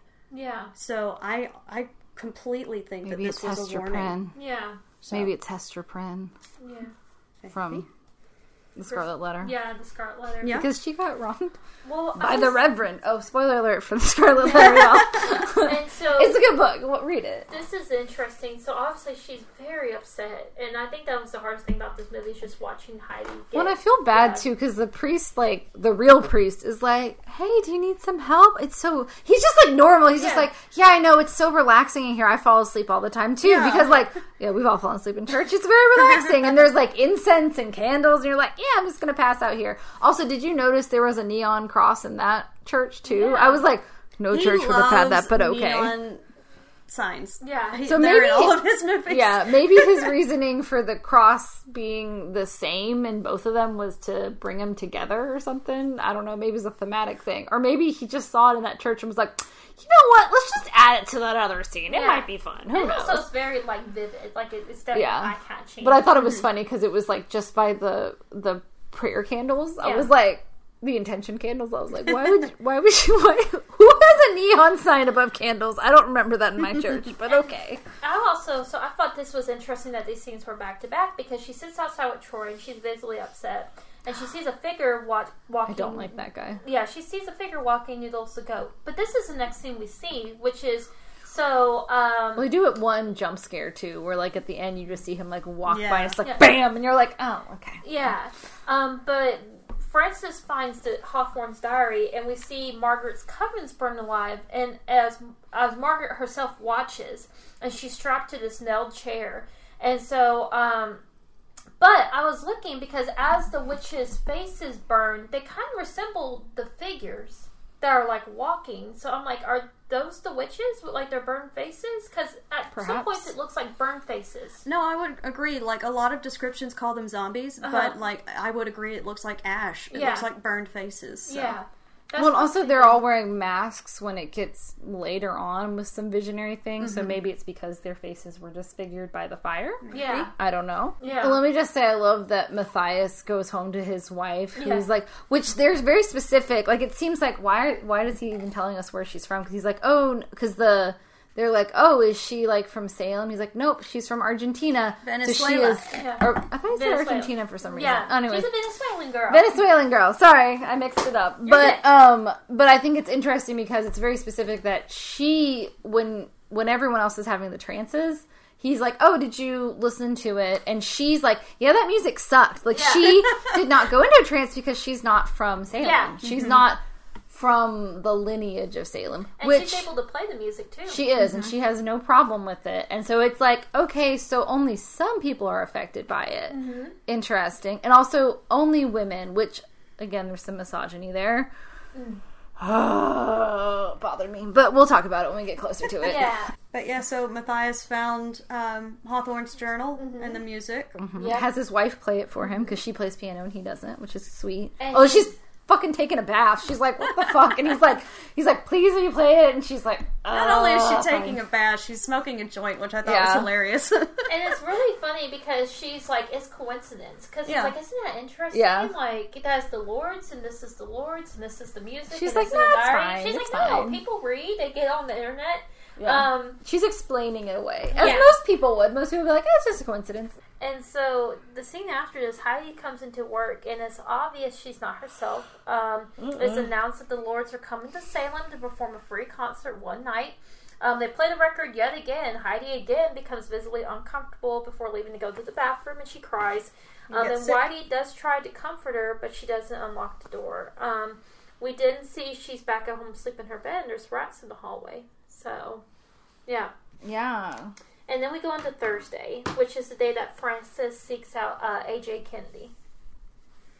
right. Yes. He was the writer of The End of the American Witch, where he also has um, clippings from Hawthorne's diary, and he asks him about it. And he's like, Can you tell me anything more? And he's like, Oh, well, I didn't even tell you that they uh, cursed the women of Salem. Yeah. Yeah. So, Which I do like that the conversation they have is very natural, and it's Yes. just they're like laughing about. They're like, you know, it was ridiculous. They cursed everybody and fuck everybody. And he's and- like, yeah, and the best part is that um, from Hawthorne's line, this is crazy shit, man. But they said a child uh, would be born that would inherit the earth for Satan. And he's like, isn't that crazy?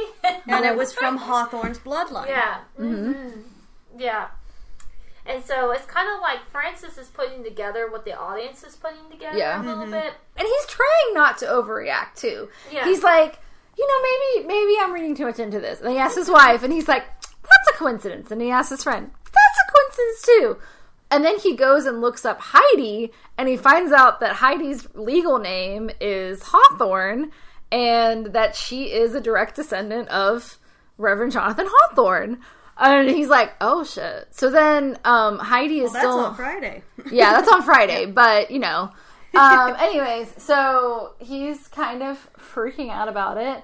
Heidi is having even more visions, and she goes to Whitey's house because I think she's kind of afraid to stay at her own Yeah, house. At one is. point, she's sitting in the bathroom, and there's this really cool photo art that she has of like the same. I think it's the Moon Men from because her bed is the moon from a trip to the moon, and I think that's a big theme in her um, apartment. And like they just start, their eyes just start bleeding and shit, and you're just like, but she doesn't notice it. It's another like just weird vision.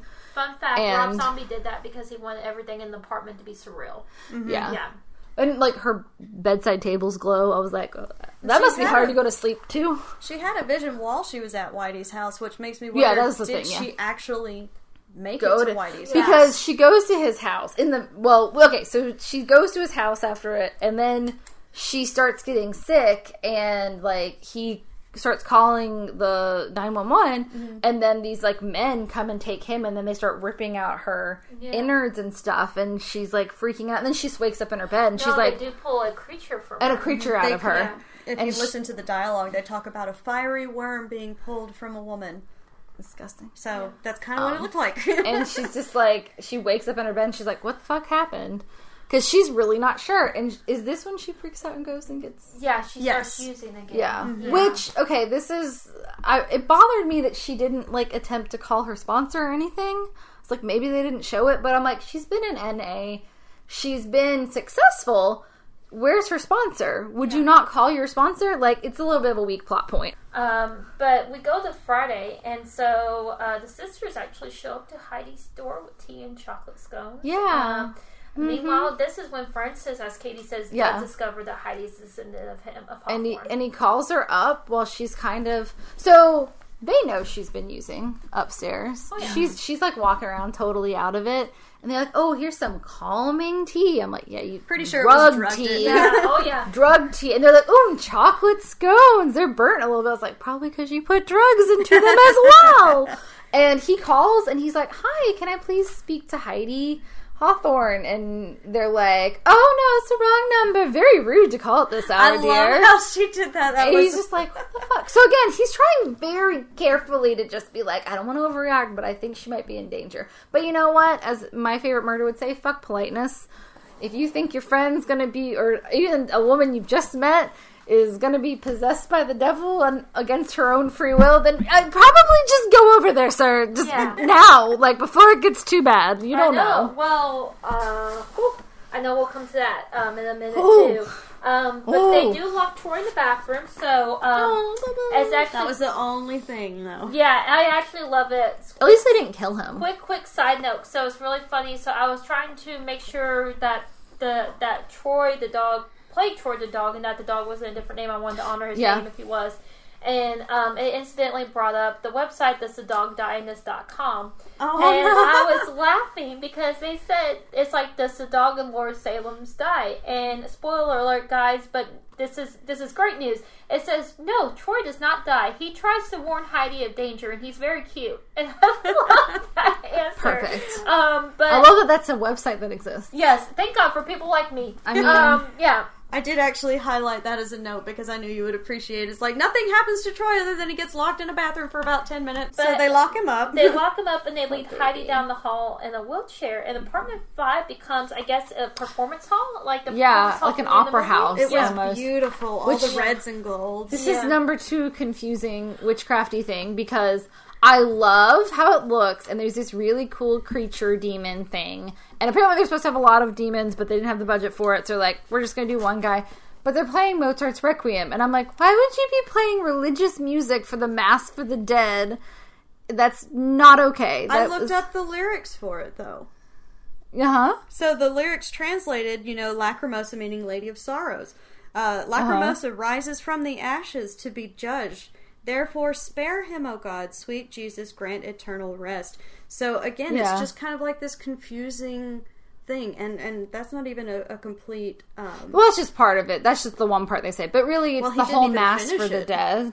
It's um well, but so a requiem is a mass for the dead. So it's a very specific set of prayers, and it's God have mercy, Lord have mercy, God have mercy on our souls. And it's basically just you're praying for the soul to go to heaven of Mm-hmm. the person that you care about. And it was written for his father, and he died writing it, but he got pretty far. But I feel like he just picked it because he's like, it sounds cool. Well, this scene was filmed because they had ran out of time. So the original idea they were going to use, um, he was like, we didn't have time for it. So the face paint and everything, I didn't really like the face paint in this scene. To be it was very random. yeah, it was. I don't like that she doesn't have it when they enter the room and then all of a sudden they film from a different angle and her face is painted. I was Yeah. like, why couldn't they have just have painted her face before she went in? I also Why did they paint her face Because? I don't know for sure what's happening in this scene, but to me, it's that Satan's impregnating her. That's Yes. the, that's what I'm thinking is happening.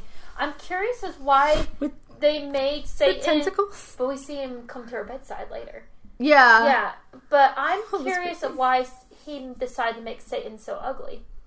I don't think it's Satan You don't think I it's think Satan? because demon. if you actually look up this, um, the I can't remember his name. Um, The oh, demon? crud, I wrote. Well, okay.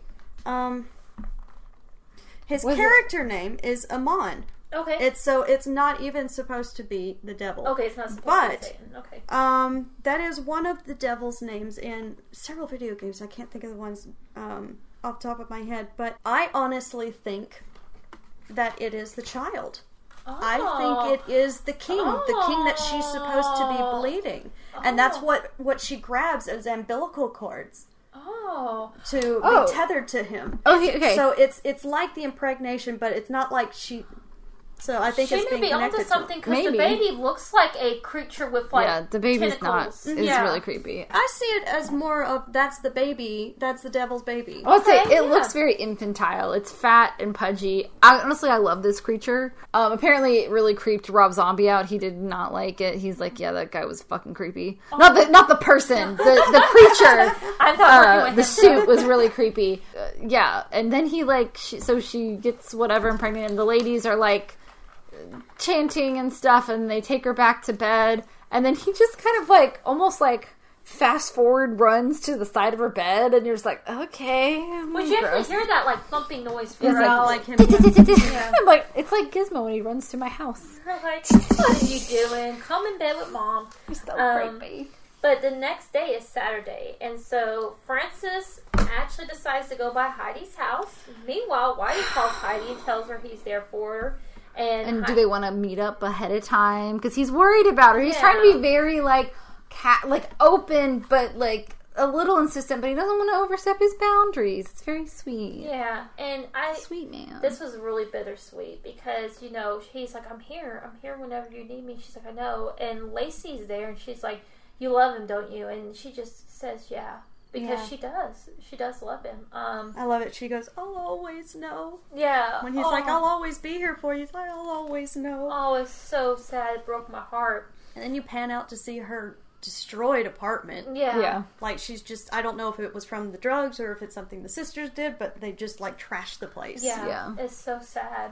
And so Francis actually arrives at the house, and Lady, uh, La- Lady Lacey invites him. and- Lacey the lady. Lady La- Lacey. Lady Lacey. Lacey Lady the lady invites him inside, and so all the sisters are kind of talking. And I feel like you would love to tell this part, Katie. I think I can just feel it. Oh Yeah. well, so they're basically talking to him, and he basically tells them, "Yeah, well, I'm an author, and you know, I'm a little worried about Heidi." They're like, "Oh, are you friend or foe?" He's like, "Well, I don't know if we're friends. We've only met the one time, but I, I'm definitely not a foe." And they're like, "Fuck that shit." and he basically, they're like, "Oh, so you wrote this like witchy book?" And they kind of just turn on him and coerce him to say things that he doesn't really mean to say the way and they just start cursing at him and then one of them just comes up behind him just whacks him with an iron well, pan I think it should be noted. There's a. It's like I think you come here to fuck, Fuck her. her yes brains. fuck her brain fucks your her brains with your nosy cock, which actually all three actresses argued about. They all three wanted to say it. I thought it was really funny. Um, which and he's like just a nice guy he's like no I, I don't want to do that I just want to help since we're talking about shiny references, anyone think of Hallorann at oh yeah point? But it's yeah it's pretty sad and then but I think it's Lacey is like man that felt good and then she just keeps beating Well, that him was actually Sonny that uh, okay did Yeah. they're both blonde sorry Says, says Sonny. Oh, well, Sonny is um the redhead. Because or Megan no, is the the- Megan, No, Megan's that's the right. redhead. Sorry, I'm switching everyone around. But it's because remember she tells her go get the tea, and she Yeah. literally yeah. No, go ahead. You go ahead. You go. Uh, I think it's funny. She says, um, Sonny, can you get the sugar? oh, that's what it is. Can you get the sugar? And she comes back with a frying pan. She knocks him out. And after they have killed him, which Heidi can actually hear through the Yeah. floorboards, Yeah, she seems Um, really upset. The music that's playing is a song called Sugar. So I just thought it was oh yeah, silly. it was. And, Yeah. and it just a silly little thing that they Was decided. it? Da- da- da- Uh, Vic Damone uh, sings a song. It's they, but so it was almost like, hey, will you get the sugar? And it's, It's- like, oh, why don't you like, put that call on the my record? baby sugar? Yeah. Yeah. Yep. Oh, Yeah. Like, and the thing is, I get that they don't want their master plan to be foiled with, but I'm like, did you have to murder him though? Yeah. I mean, could you not have like drugged the sugar and then just like tied him up somewhere? Which is again why they are evil witches and not fun witches. Well, it's also I would argue to play the devil's advocate. They're not trusting. they're not trusting. They're, Devil's advocate. they're not trusting the men because of the once again how men treat women too. But he hasn't done anything to No, be hasn't. distrustworthy. That's the thing Yeah. is like you can't have this blatant blanket uh anti-men feminism sisterhood. I just don't think that's Well- rational or helpful in the world. I think you know they it kind of sent a signal off to Lacey because he uses her actual name. He says, "Is Heidi Hawthorne home?" Yeah. Yeah. And then she proceeds to which this to me I don't know why this didn't send a signal off to Mr. Matthias. Yeah. She said, Do you mean Adelaide Elizabeth Hawthorne? Said Yeah. her whole freaking name. Yeah. And he's just like, Yeah, actually. Not like, Gee, how do you know her full name? She Yeah. told me nobody knows her real name. yeah. So it's just like, How would you know that? And it's like, How did that not send signals off to you? Exactly. I can see both sides of things, Eh. which is why I, I like when characters are gray. Like, not not saying I, I don't think they're all, gray though. Not That's agreeing the with all ba- the bad thing about this decisions. movie. Not agreeing with all their decisions in the movie because I absolutely did not. But that night, It is Why- kind of like Rosemary's Baby, though, because Yes. you know, like the neighbors are like, "Well, you seem nice," and then they're just like, "Yeah, we just raped you and But they impregnated said- you with the After they killed him, they said he was never going to be able to stop anything. Yeah, exactly. Tying to the whole fate. Yeah, but he has a wife who loves him, and they have a sweet. And he says goodbye to her. He's like, "I love you. I'll be back in an hour. Love you. Love you too." yeah, Like, it is sad. I mean, I Fucking- do like the what? character. Yes. I do. I feel like I lost a lot of. I just started hating them at this point. I was Oh. like, y'all are terrible people. I thought maybe they just were like misguided, and then I was like, nah, y'all are actually evil. Okay, great. Well, that night, Whitey does attempt to pick Heidi up, and um, so and this was interesting because Heidi answers the door to her room, and there's a giant knot on her head. Um, Mhm. so I don't know exactly what happened that caused Heidi to get that knot, but Well, um, they do have that, you know, iron skillet that Oh, they've yeah. been really handy with. Oh yeah. Um, but he he tries to get her to leave with him, and Lacey actually leads Whitey away, and she's like, you know, Heidi will will come downstairs to meet you, and Heidi's like, yeah, I'm just gonna come downstairs to meet you, and so um, they do meet Munster at the venue, and he freaks out at Heidi's appearance because she does not look well. Yeah, Like, she he's noticed sick. that she's been acting different, and he's like, "Shit, she's using again." Yeah, And Whitey's just like, you know what? We'll talk about it tomorrow. which as as I think was actually kind of selfish on Whitey's part, and I think Whitey doesn't do a lot of selfish things. I think he really does care about Heidi, but I would be like, no, you have to go. no. It could just be like since when they're first introduced the their radio um, trio Yeah. that they're number one. Yeah. So he doesn't want to lose that rating. So Yeah. he sees this Yeah. and he's like, "Shit, we're gonna lose her, and then we're not gonna have this show anymore." Wait, which which guy are we talking about? Oh, or- Whitey, yeah, um, Whitey. No, Munster oh, was Munster. the one who was so concerned. Yeah, he Okay. was the one that was It really upset. But Whitey, I thought Whitey was the one that was like, let's get for tonight. Yes. yeah, he was. I think He he's was. trying to be the peacemaker. Right. So I think he's between a rock and a hard place. But Not saying Heidi he's just perfect, but Leaves. She, she tells just- him bye. she's Yeah. like goodbye. like she goes in the back door and locks them out. Yeah, and they're like, what the fuck? which is probably for their own good. Mm-hmm. Yeah, no, I think it's definitely a protective measure. And this is okay, this is where the movie completely loses its footing and goes off the wall bonkers. So so the Lords of Salem concert is surprise, not really a concert at all, but it is cool. There are cool visuals. Let me say, if you just want some really cool visuals, this is a really interesting sequence. But this is why the question of free will and consent for me completely lost its footing because um, basically more they they raise Morgan from the dead, Margaret Morgan from the dead, and they have these women, just women, not even that many women in the audience. And basically she's like, "Okay, the cunts of Salem are going to be your sacrifice." And they it's there's a lot. There's a And lot she's- of visuals. It's very intense. There's like Jesus face melting and stuff. And this is where I'm like, why? Okay, whatever. Yeah. It's just that it's the rock concert part of it, I guess. I don't know. Uh, before I kind of say my opinion, I would like to hear. Like, I got more, kind of but yeah. go Oh, ahead. I you know. go no, yours, and I'll no. go my whole thing. So again, when I first watched this like several years ago, I was very confused. My husband and I were both like, "What the hell did we just watch?" Yeah. Yeah. And so on very first viewing, we were just like, "This was an okay movie." But um, to throw back to other movies that we watched that had like what the hell endings, when we went back and watched them a second time, for example, Hereditary and The Witch, and we watched those ending again that were so weird, they made a little more sense. Yeah. So when you watch it a second time, it makes a little more sense. But again, because of the fact that Matthias refers to witchcraft as a psychotic vision, that's what kind of makes this so trippy. She's already drugged out. These women are under a trance, and um, I, I think it's hilarious. It, it throws back to all of his types of music videos and Yeah. even before them. But yes, there's lots of really weird scenes with. Uh, I think you'd probably like this if you were a fan of Rob Zombie and you saw it because you would see a lot of things. You'd be like, oh, cool. If you're not, though, it's kind of disjointed and random. Incidentally, But I love Stephanie's view of that. That Yeah. it does make some more sense when you think about if she, if they are under the influence, what we're seeing is not going to make sense. But there's something I think what bothered me about this ending is mm-hmm. not the final scene, which I'll go into real. No. yeah, not the final scene, which I'll go into real quick before we circle back to this because I Yeah. think there's a few different things to unpack. So we see this complete vision trip. Mm-hmm. We didn't see Heidi give birth to this creature, which I mean, we we know Yeah. I'm saying is the Antichrist. Um, but it doesn't really look like a Yeah, man. I'm sorry, like a I laughed. It looks like some weird little spiny Patrick star. yeah, it does, it does. It does. But I love this scene. Is so we see Heidi, and I think I don't know what the opposite of the Virgin Mary would be, but she's essentially the opposite. Yeah, okay. I love love that This was visual.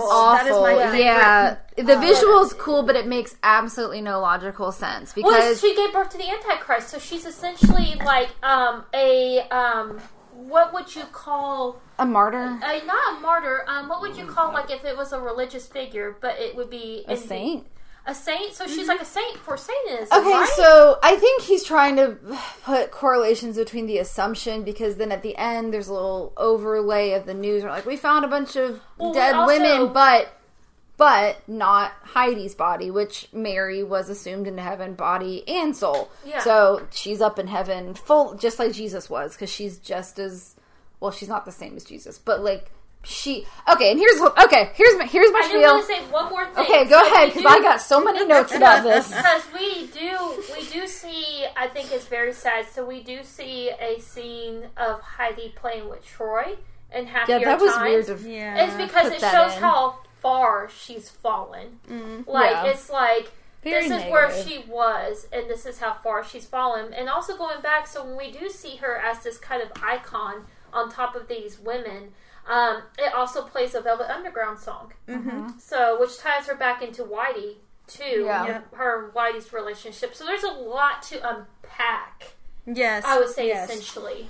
Okay, so I didn't mean cut you, Kate. No, no. Here's the thing. I'm sorry, I was wrapping up because I wrote literally three pages on the messy message of this.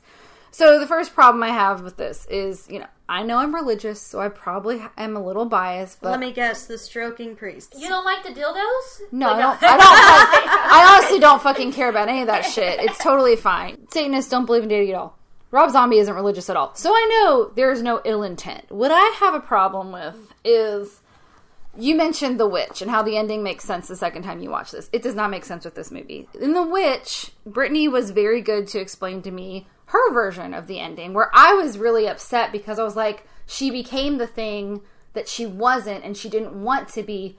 And I feel so sad for her. And Brittany was like, but she didn't have a choice. She had no choice in the matter. Because if she had gone back to the Puritans and said, my family was killed by Black Phillip, and like I didn't do it, like they wouldn't believe her because they were religious zealots who wouldn't give her a chance. And that's why the Salem witch trials were terrible because they didn't let people explain and they didn't believe people. So being a religious zealot is just as bad as being an evil witch who kills people. Like both are bad. We don't like violence. It's not nice to be violent to people. Um, but the witch like makes sense. I get why she chooses to join the witches because she didn't have a choice. It makes sense, whatever. And she's embracing free will too. Um, I don't wish her whole family didn't die, but you know, whatever. They were also kind of judgmental. Um, but this maybe she has no choice. She is not given a choice. They drug her, they rape her, and then they kill a bunch of women whose, yes, their families Where's their were assholes. Where's their She's rape? drugged and she cannot give consent. It is rape. If you cannot What- physically give What consent What are you talking about? Rape. What she gives birth rape? to a child. Well, we Yes, already said the opera consider scene, it immaculate conception. but even God asked permission to conceive with Mary. Well, That's the point. Is that there's no consent, and this is the misogynist asshole view of this movie, and that's what I do not like about this movie. Is that's why the evil witches are evil because Well, they they, it was fate. do not ask permission of Heidi. They take advantage of her and tell her, You are just a lamb to slaughter. This is your one and only purpose. We want this, and we don't care that we're going to sully your body. And kill all these women. Why don't they kill the men who are the Salem descendants? They only kill the women. It's so misogynist. And I don't think Rob Zombie has this in his head. I think he just thinks it's a cool visual and it's interesting, and he was really rushed to finish this movie. So I don't think he really thought it through. Yeah. And that's really the problem I have with him is that there's all these implications at the ends of his movies where it's like you could have had this cool, amazing. Like she could have made a conscious choice Yeah. to do this and be like, okay, God's betrayed me. I feel betrayed by my friends and God or whatever, and I'm choosing to be your martyr, to be your Mary. That would have been fine. Yeah. Just change that and it would have been fine. But they don't. They don't ask her permission. They do rape her, whether it's physical or not, it's still rape. Emotional abuse is still abuse. I But if you don't touch somebody, you can still abuse them. So I don't like that there is absolutely no consent because yeah, even God asked for permission before Mary gave birth and she did it of her own free will. She could have said no and nothing would have happened. And while you don't have to believe in Jesus or God or whatever, I personally do, but I do think it's important whether you think it's real or just a story, consent was important to God. I do. I will say, I, one, I love your idea of immaculate conception. I didn't. Oh, I'm that. sure it is that. But and so And the assumption. because yeah, because what you mentioned, I didn't. I wasn't for sure if the creature was Satan, and you're like, no, I think it's the child. So I do love that idea. I will say to agree with Katie, um, Heidi does seem scared, terrified, Mm-hmm. and upset during the course of the movie, which is the only reason I don't feel like Lacey was her friend.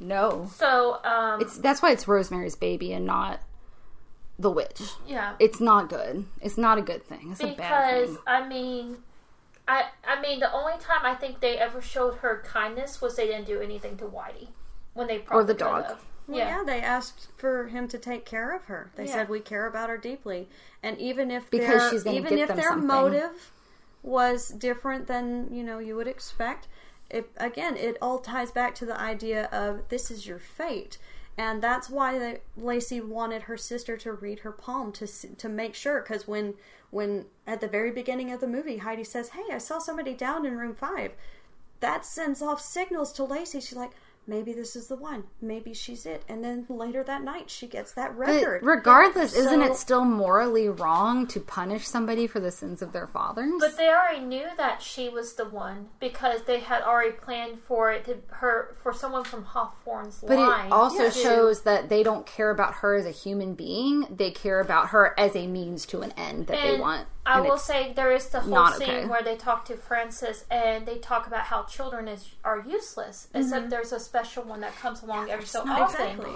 And is that special child Heidi or is it the special child's the the child that- definitely not that Heidi. They don't. They don't yeah. actually care about Heidi. It's all fake. And that's like if they had asked her consent and she had given it, it would. I. It, I. I didn't have a problem with the witch. Well, you know, I was like, I was like, I'm sad that she chose that, but she chose it. But like Heidi doesn't choose it. Heidi Yeah, doesn't again, want this. You can just keep going back to the whole idea of fate.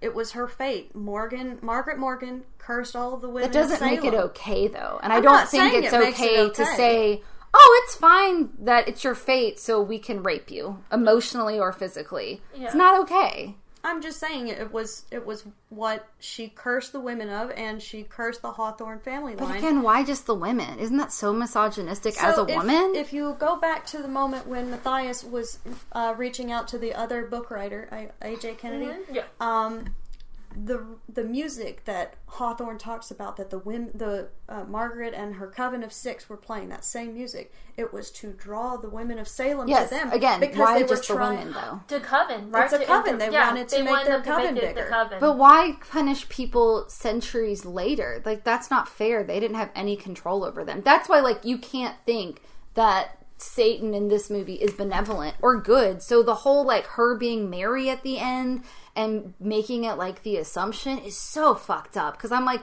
but he's not good. He doesn't care about women. He's using them and Well, abusing them also, for his own be and we're, if we're brainwashing going them. to that route.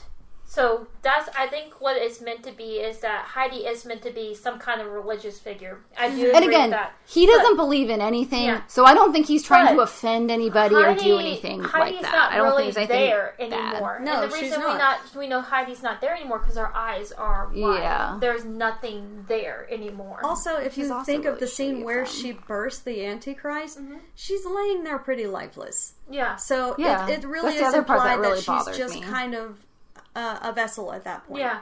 She has a little bit of herself right there at the end when she protects both of the Hermans Yeah. from going inside and, you know, just says bye. Um, but a, a really backtracking along to the very beginning of when you first meet Francis Matthias, because I noticed this when I watched this the third time. Um, interesting little thing. Um, Heidi's character has a Sacred Heart tattoo on her chest, Oh yeah. which is a very religious symbol. Um, Sacred Heart of Jesus and and Mary. what I thought was so the reason it stuck out to me so much is because this was the most tacky bit of acting, where Francis Matthias goes, you know, that's a very interesting um, tattoo on your chest, and he blinks and he shakes his head like, knock it out, knock it off, you have a wife, and it was just so tacky, Yeah. tacky moment. At the very end, Mm-hmm. that tattoo's not there anymore, and it is not a fuck up because, and again, this is one of those you have to pause it and you have to look. In the, in place, there is a small little symbol, the same symbol that was on her forehead that the witches used throughout the whole thing. So it was almost like a purification. Get rid of that religious symbol. Let's put our witch symbol on your chest. Yeah. and it is extremely faint. Like literally, it looks like almost like a scar. Yeah. in a way. I guess it So- just bothers me that they just don't really care about Heidi. They erase everything about her personality for a blank vessel, and that's just disgusting. I do see Heidi as a victim. Yeah. Um, Oh yeah, She's not okay. Yeah. And this is why like I don't enjoy watching Rob Zombie movies. It's not that I don't know. Again, it's okay to have a sad ending, but I don't feel like it I just don't enjoy seeing somebody get metaphysically raped and used and abused like I'm that by people they thought were their friends, I'm especially. not like what I'm very, very, very curious about is I wish I could read the original script because I'm wondering if there's Mm. they did do a novelization of it Yeah. apparently, but I don't know. I've never seen it for sale. Yeah. So maybe there's more insight. I just think, and this is, this is my problem with Rob Zombie. He has really cool ideas. They're very interesting, awesome visuals. But just the endings are always like there's just either something bl- like to me blatantly obvious a mistake that does not work. Makes it ruins it for me usually, and I'm just like ugh. And Steph has seen every single Rob Zombie film. I've Yeah. seen about half. Um, I actually did like the ending for The Devil's Rejects. Which I that I couldn't find it Yeah, to watch, so and- I haven't gotten to watch that one. and- but again, I don't like watching movies about those characters. every single ending. Would you always agree that every single ending is a downer in his movies? Do you think that's a prevailing idea in these films, or um, you're kind of more of the specialist? I feel. and yeah. the four I've seen, yes, yeah, but maybe the four I haven't seen, no. yeah, Hopefully, the Munsters will have a happy ending because we like the I- Munsters. yeah. Please don't kill the Munsters, Rob Zombie. I love Herman no, Munster. No. So if you follow the line of, you know, you talk about how we always have trilogies or something because Mm-hmm. you know Halloween, you you Michael comes back. We Yeah. got to finish that story. Same thing with House of a Thousand Corpses, Devil's Rejects, and then finally Three from Hell. yeah. Um, so in the first two, it's always just like uh, the bad guys win, and in this, it is still that same thing. But by that third movie, you're rooting for them. Yeah. Um, I don't. I hate well, them. but I like Sid Haig. He's interesting. no, I love Sid Haig. and Um, Otis, the guy that plays Otis, I liked him. Yeah. It's actually He been was a good. little over um, a year and a half now. I think. Yeah, he passed away Haig died. recently. Yeah. Um, he did get to make an appearance in that last movie, but in Three from Hell, I would definitely say it was a more upbeat ending. Thirty-one, um, it has that same kind of you know horror ending of you know do they actually survive? You know, because it, it seems like a happy ending, but it gives you that that that thought process of oh, there's still somebody out there that might come get you.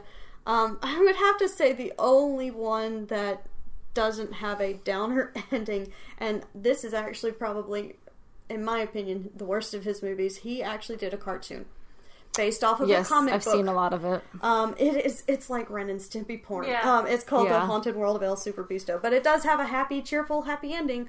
Um, but Well, it's there you go. it's it's really cheesy. Um, but what I think is interesting about his movies and this movie particularly, this movie divided the Rob Zombie community.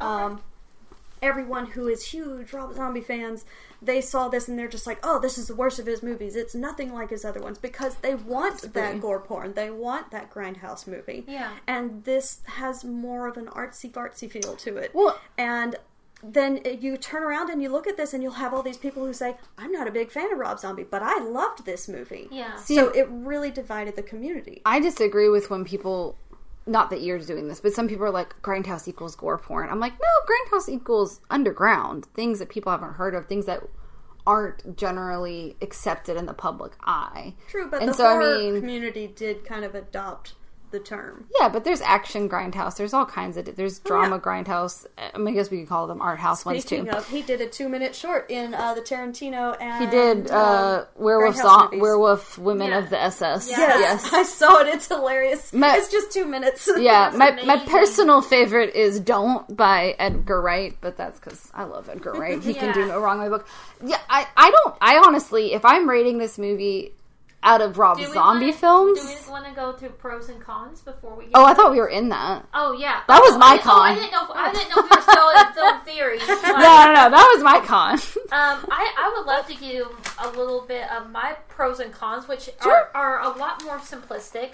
Um, so my pros for this movie is there's a lot of great nods to other horror films. Yeah. I love that. I'm a I'm a big fan of the homages or homages or however you Homage. like homages. Homages, it's Uh, however you want to pronounce it. Um, Heidi is a lot like Rosemary. Um, there's something terribly, terribly wrong, and uh, she doesn't know what. Mm-hmm. And I, I think you very much empathize with her. You feel sorry for her. You Yeah. worry about her. Hey, positive. I refused to watch Rosemary's Baby a second time because it was so awful. Like it was sad. It was Yeah. so sad at the end. I just felt so bad for her uh, for being betrayed so badly. But I did watch this movie twice, so Yeah. positive. I like the visuals too. Like I really like how the movie looks. I also, it's beautiful. It's, yeah, um, there's a lot of call outs to The Shining, uh, Yes. like Dark Hallways, the death of Francis Eklund Hallorann. I don't get the Suspiria referencing though, except Uh, I I that think they're women. talking about like the reds and the hallways, that kind of Maybe. thing. Well, also Suspiria has a They have protagonist that doesn't too. really know what's going on Yeah. throughout the movie. Um, the film does not have any digital effects. I know that's something we talked Mm-hmm. about. Everything was done practically. I think that's awesome. Also thought Sheri Moon as Heidi was very likable. it's her best role she's ever done in her entire life I- that I've seen. I, I really, really enjoyed her. Also, great casting. A lot of classic horror actors, a lot of zombie repeats. I think, man, he must be a good director if people keep working with him. Because usually people don't go back to directors. That, Although the Yeah. um oh shit, I'm lo- losing her name, but Margaret shit. Uh, Meg Foster said it was like working in a labyrinth with him. So I don't think he. And here is where I think probably is the issues. Is I don't think he's super clear with his actors. I think he more leaves it up to them. Yeah. And I think for some people it works great, and for some people it doesn't. I think with this movie he had more competent actors that didn't need direction, and so I think that's one of the reasons why it ended up being really good. Yeah. But like in some of his older movies, like House of a Thousand Corpses, like Sid Haig's great.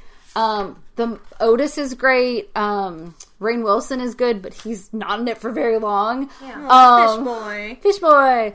Um, but like like the two girls are just like they're not good. Like, and it's I think if he had picked actresses who were better actresses, but I don't know how much. I mean, it was his first movie. He probably didn't have that much say either. He also Um, probably didn't have that much of a budget for Yeah. Yeah, well, he had much more of a budget for House of a Thousand Corpses than he did for this movie. He but still, said. casting. Yeah, I don't know. I don't. I don't. I don't know. And it was his first movie, so I give him a lot of leeway on there. Yeah. And again, I like Rob Zombie as a person. I think he's a nice guy. I think he really loves horror movies, and I think everything comes from a place of like wanting to entertain and having fun. So there's mm-hmm. there's it's not like he's not pretentious. He's not an asshole. I just like I feel like he his messages get messy and I like a like a clear message that you have to interpret because I won't say like hereditary you have to interpret a lot of it but I love the underlying not just the grief part of hereditary but the inescapability of mental illness Yeah. as a hereditary trait Yeah, like that is something too. that so many families struggle with and I like that universality I don't think a lot of us struggle with witches and fate being the antichrist's mother i don't know if this is as you know universal but Yeah. it's interesting and Fair different enough, at least Fair enough. No, I did want to say my cons. Um, and I think the main one was that we know Zombie had a very short production schedule. Yes. We know many scenes And were budget. cut. Yeah, many scenes were cut. Some were not shot. Some um, were shot different from what he envisioned. And I think it seems parts of the movie seem rushed or oddly paced Yeah. because of that. Apparently, the pre Um, scene they literally had ten minutes to film it. yeah. So I was like, ah. I think we're technically watching an unfinished film. Oh yeah, Is what it feels like. Um, and I think uh, I can you see can that. feel that. it's like the Empty Uh, Man. Also, yeah, it's not the empty man. Also, it's not scary. I'm sorry. Like I like it. I like the tone of it. I think there's a sense of dread, but I didn't jump one time. I did Yeah. with the witches in the background. That was scary to me. It was like the haunting of Hill House. Like the whole like like it's not obvious that you're being haunted, but you're being haunted. Like I like that about imagery when she was just like in, in her the kitchen. Yeah. Like that kind of stuff I loved. And and a lot of people joke about that, saying, "Oh, he just used the stereotypical horror trope of doing a loud boom of music, Yeah. and then suddenly you see this he scary does that for that Yeah, one. So Not for that one. He doesn't do a loud noise. He does maybe when the guy's like walking the goat. noise, but like A little a, bit. a noise to Honestly, just let you know there's something there. First time I watched it, I was watching the dog, and so I panned. I panned over and saw her, and I was like, "What the fuck is that?" And see, So- I was watching the whole time, and usually I'm pretty big scaredy cat, so I always jump at least at one point Yeah. in every movie. In this movie, I what my eyes didn't leave the screen, and I just didn't jump, which is really unusual Yeah. for me. Yeah. Um, now my very last thing, and I do love the way Stephanie Stephanie kind of opened my eyes to the idea of the ending as more of a drug trip, and I Mm-hmm. really like that.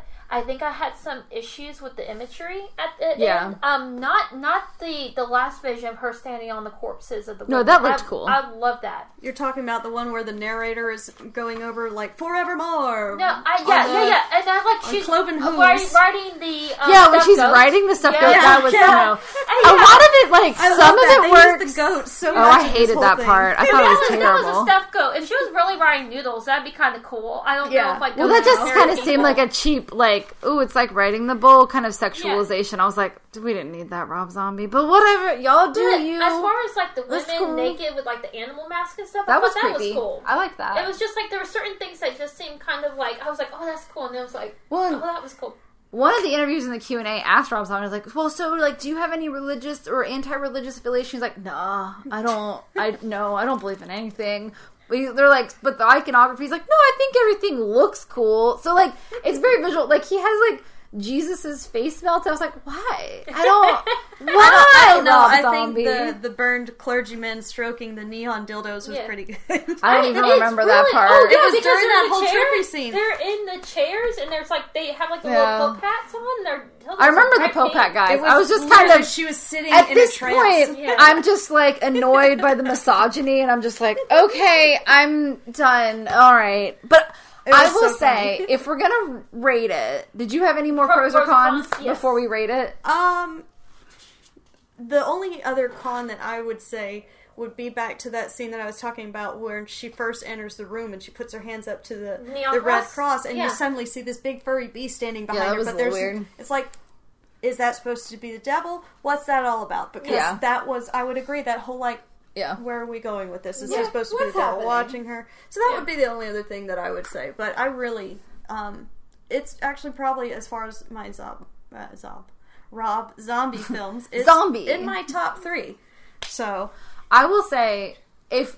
Okay, so you know I'm gonna be harsher on this movie. Not, I'm glad we watched it though. It's been on my, it's been on our list. I Yeah. put it on there. Like I've been curious about this movie Yeah. because Red Letter Media did a, a spoiler-free review of it years ago when it first came out, and they were like, "Well, they were like." Well, you know, it's Rob Zombie, so because they're a bit of film nerds like me, but they were like, but you know, like it actually was good and we recommend it. And I was like, oh, maybe I should watch this. I didn't like the Halloween remakes, but you know, it was a remake, so maybe I'll like this. It looks visually cool.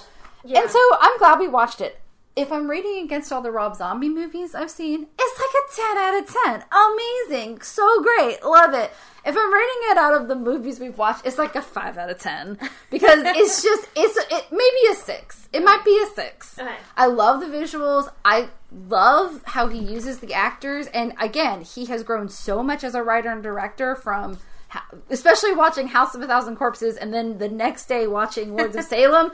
Huge difference. I really and you you get more of him in this. I always felt like the Halloween film seemed so cheap and forced and like there's like a random rape scene and it's just like unnecessary shit and like but i i don't think it's him i think it is probably the weinsteins because Yeah, they're that now allegedly it makes gross More and more and more sense. Yes. Okay. When when someone was like, Bob Weinstein picked him specifically for how I was like, oh, poor Rob Zombie. Oh no. So I Did he think try first we're gonna give so our official ratings, and then we're gonna give our grindhousey ratings. Yes. So Those are mine. okay, so your first official rating is a five out of ten. Yeah. And what about you, Steph? Um, I probably give it about seven and a half. Okay, and I, I too would give a seven out of ten. I think seven. I'll, I'll Yeah. say a six because the visuals are on point. If Yeah. I gave the Empty Man a six, I'm giving this one a six because I do think Yeah. it's more finished. And he did cut a lot of stuff for time. Yeah. Like he did film a whole film within a film and then cut it. I do think he was at least cognizant if I'm going to give everyone a mind fuck at the end, probably don't make it longer than 101 minutes, which is what he did. So I feel like, eh, okay, we'll give it a 6 out of 10. Yeah, and I, I get it's I recommend it though. Yeah. If you want a mind trippy experience. it's another slow burn. I've Yeah. slow burns. So it's it's a slow burn and then it does go off the rails. yeah, I will say I don't like the misogyny and there's a lot of problematic things. Again, this was what eight nine years ago. eight years ago, yeah. So you know, I, and I don't ago, think yeah. it's intentional misogyny. Yeah. I don't think Rob Zombie hates women. He seems. I have never heard of anything creepy happening with him. He obviously has had a strong marriage and relationship with his wife.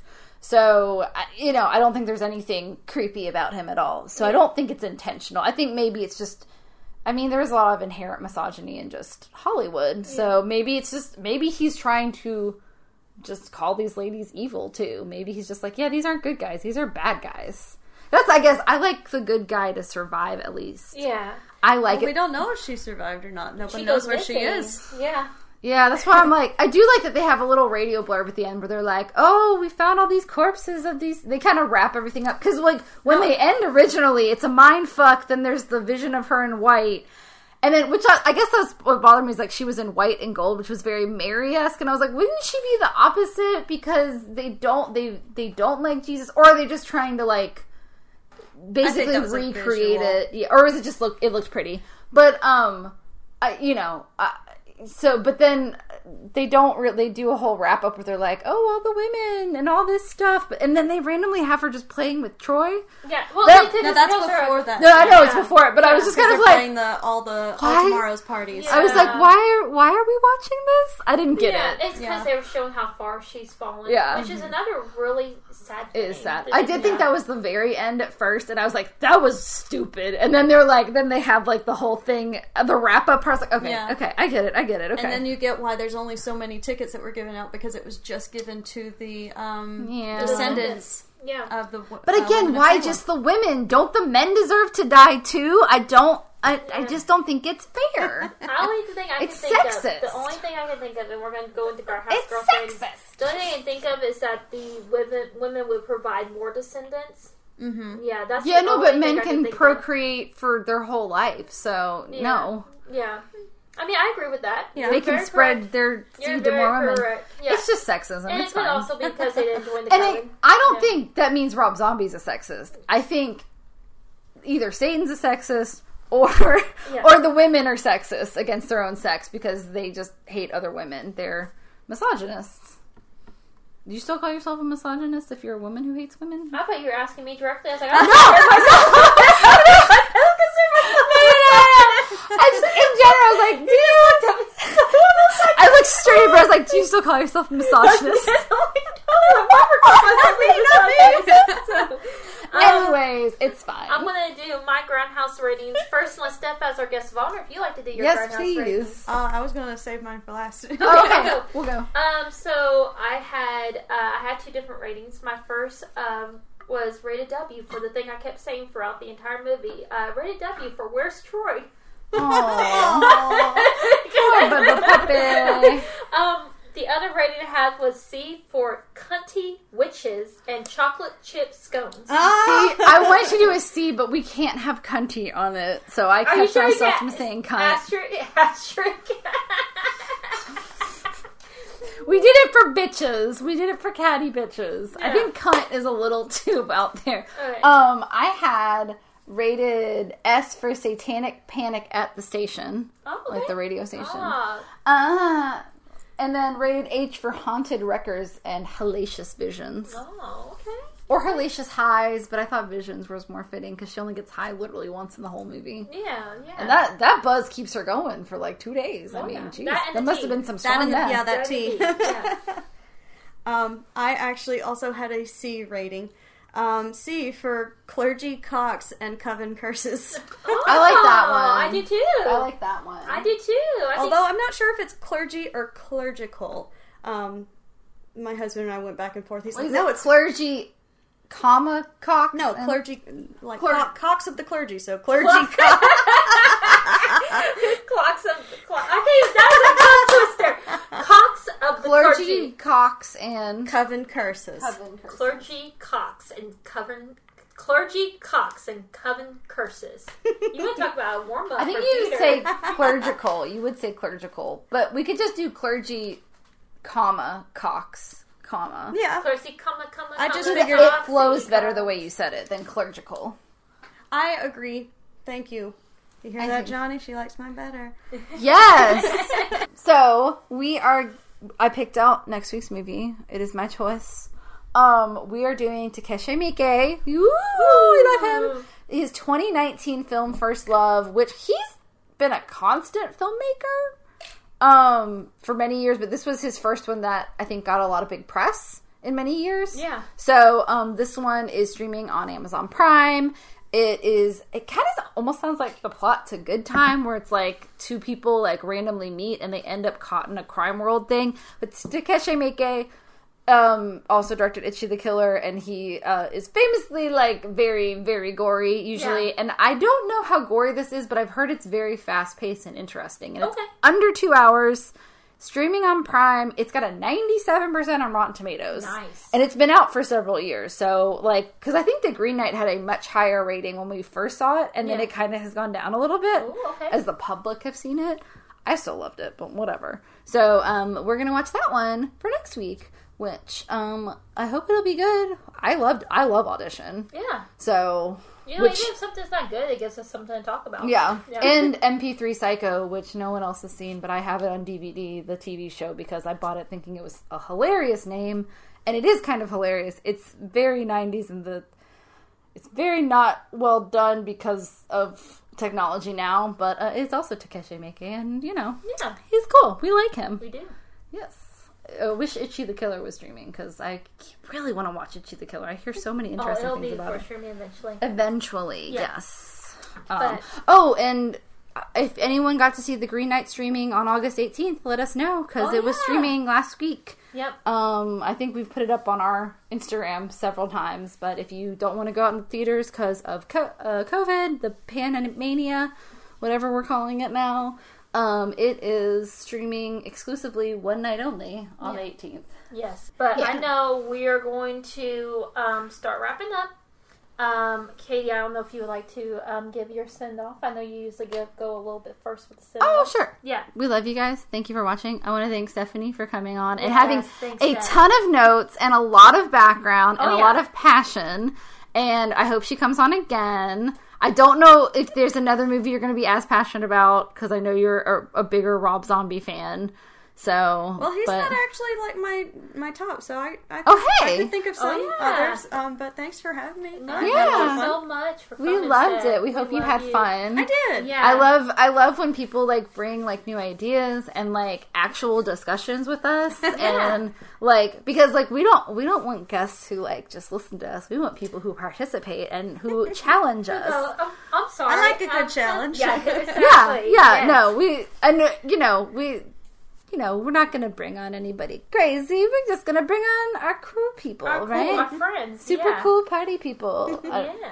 I only have that reference because of Gilmore Girls, unfortunately. I know that is a movie. You like is on a- me, you really like We me. do. We love Steph. And she's actually given us a lot of really good feedback. So as the She podcast does. gets better, it's partially her fault. Oh, so, yeah. You know. And Stephanie, Or to her really, credit, I should Stephanie say. really does listen because sometimes she'll repeat things I say back to me verbatim Right. on the show.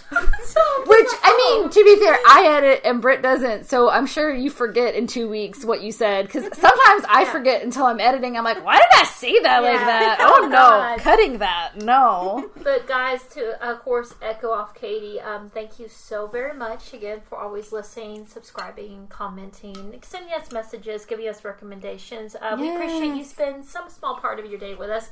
If you're driving in the car, I hope you have a great day of work. If you're coming home, aren't you glad you made it for the day? Um, this is a reminder. Stephanie just did it. Please take a shot of water. Take Shot, your shot, shot, shot, shot, shot. Um, you know, Katie likes to mention get vaccinated. If Get you your can. wear your Yeah. mask, wash your hands, Yeah. take your vitamins. Dear God, I took some today. Yes, please take your vitamins, especially if you're in thir- your 30s, because these this decade is no longer kind for you. Um, so, uh, but as always, guys, As it's eight thirty-five, and Yes. we're all like, "Oh, we gotta get to bed." Ah, yawning over here. Um, but as always, we love you guys, and we look forward to seeing you next week. Um, same spoopy time, same spoopy channel. Stay spoopy, y'all. Stay spoopy, y'all. Stay spoopy, y'all. Yay! Bye. The Grindhouse Girls podcast is a production by Katie Dale and Brittany Ray and edited by Katie Dale.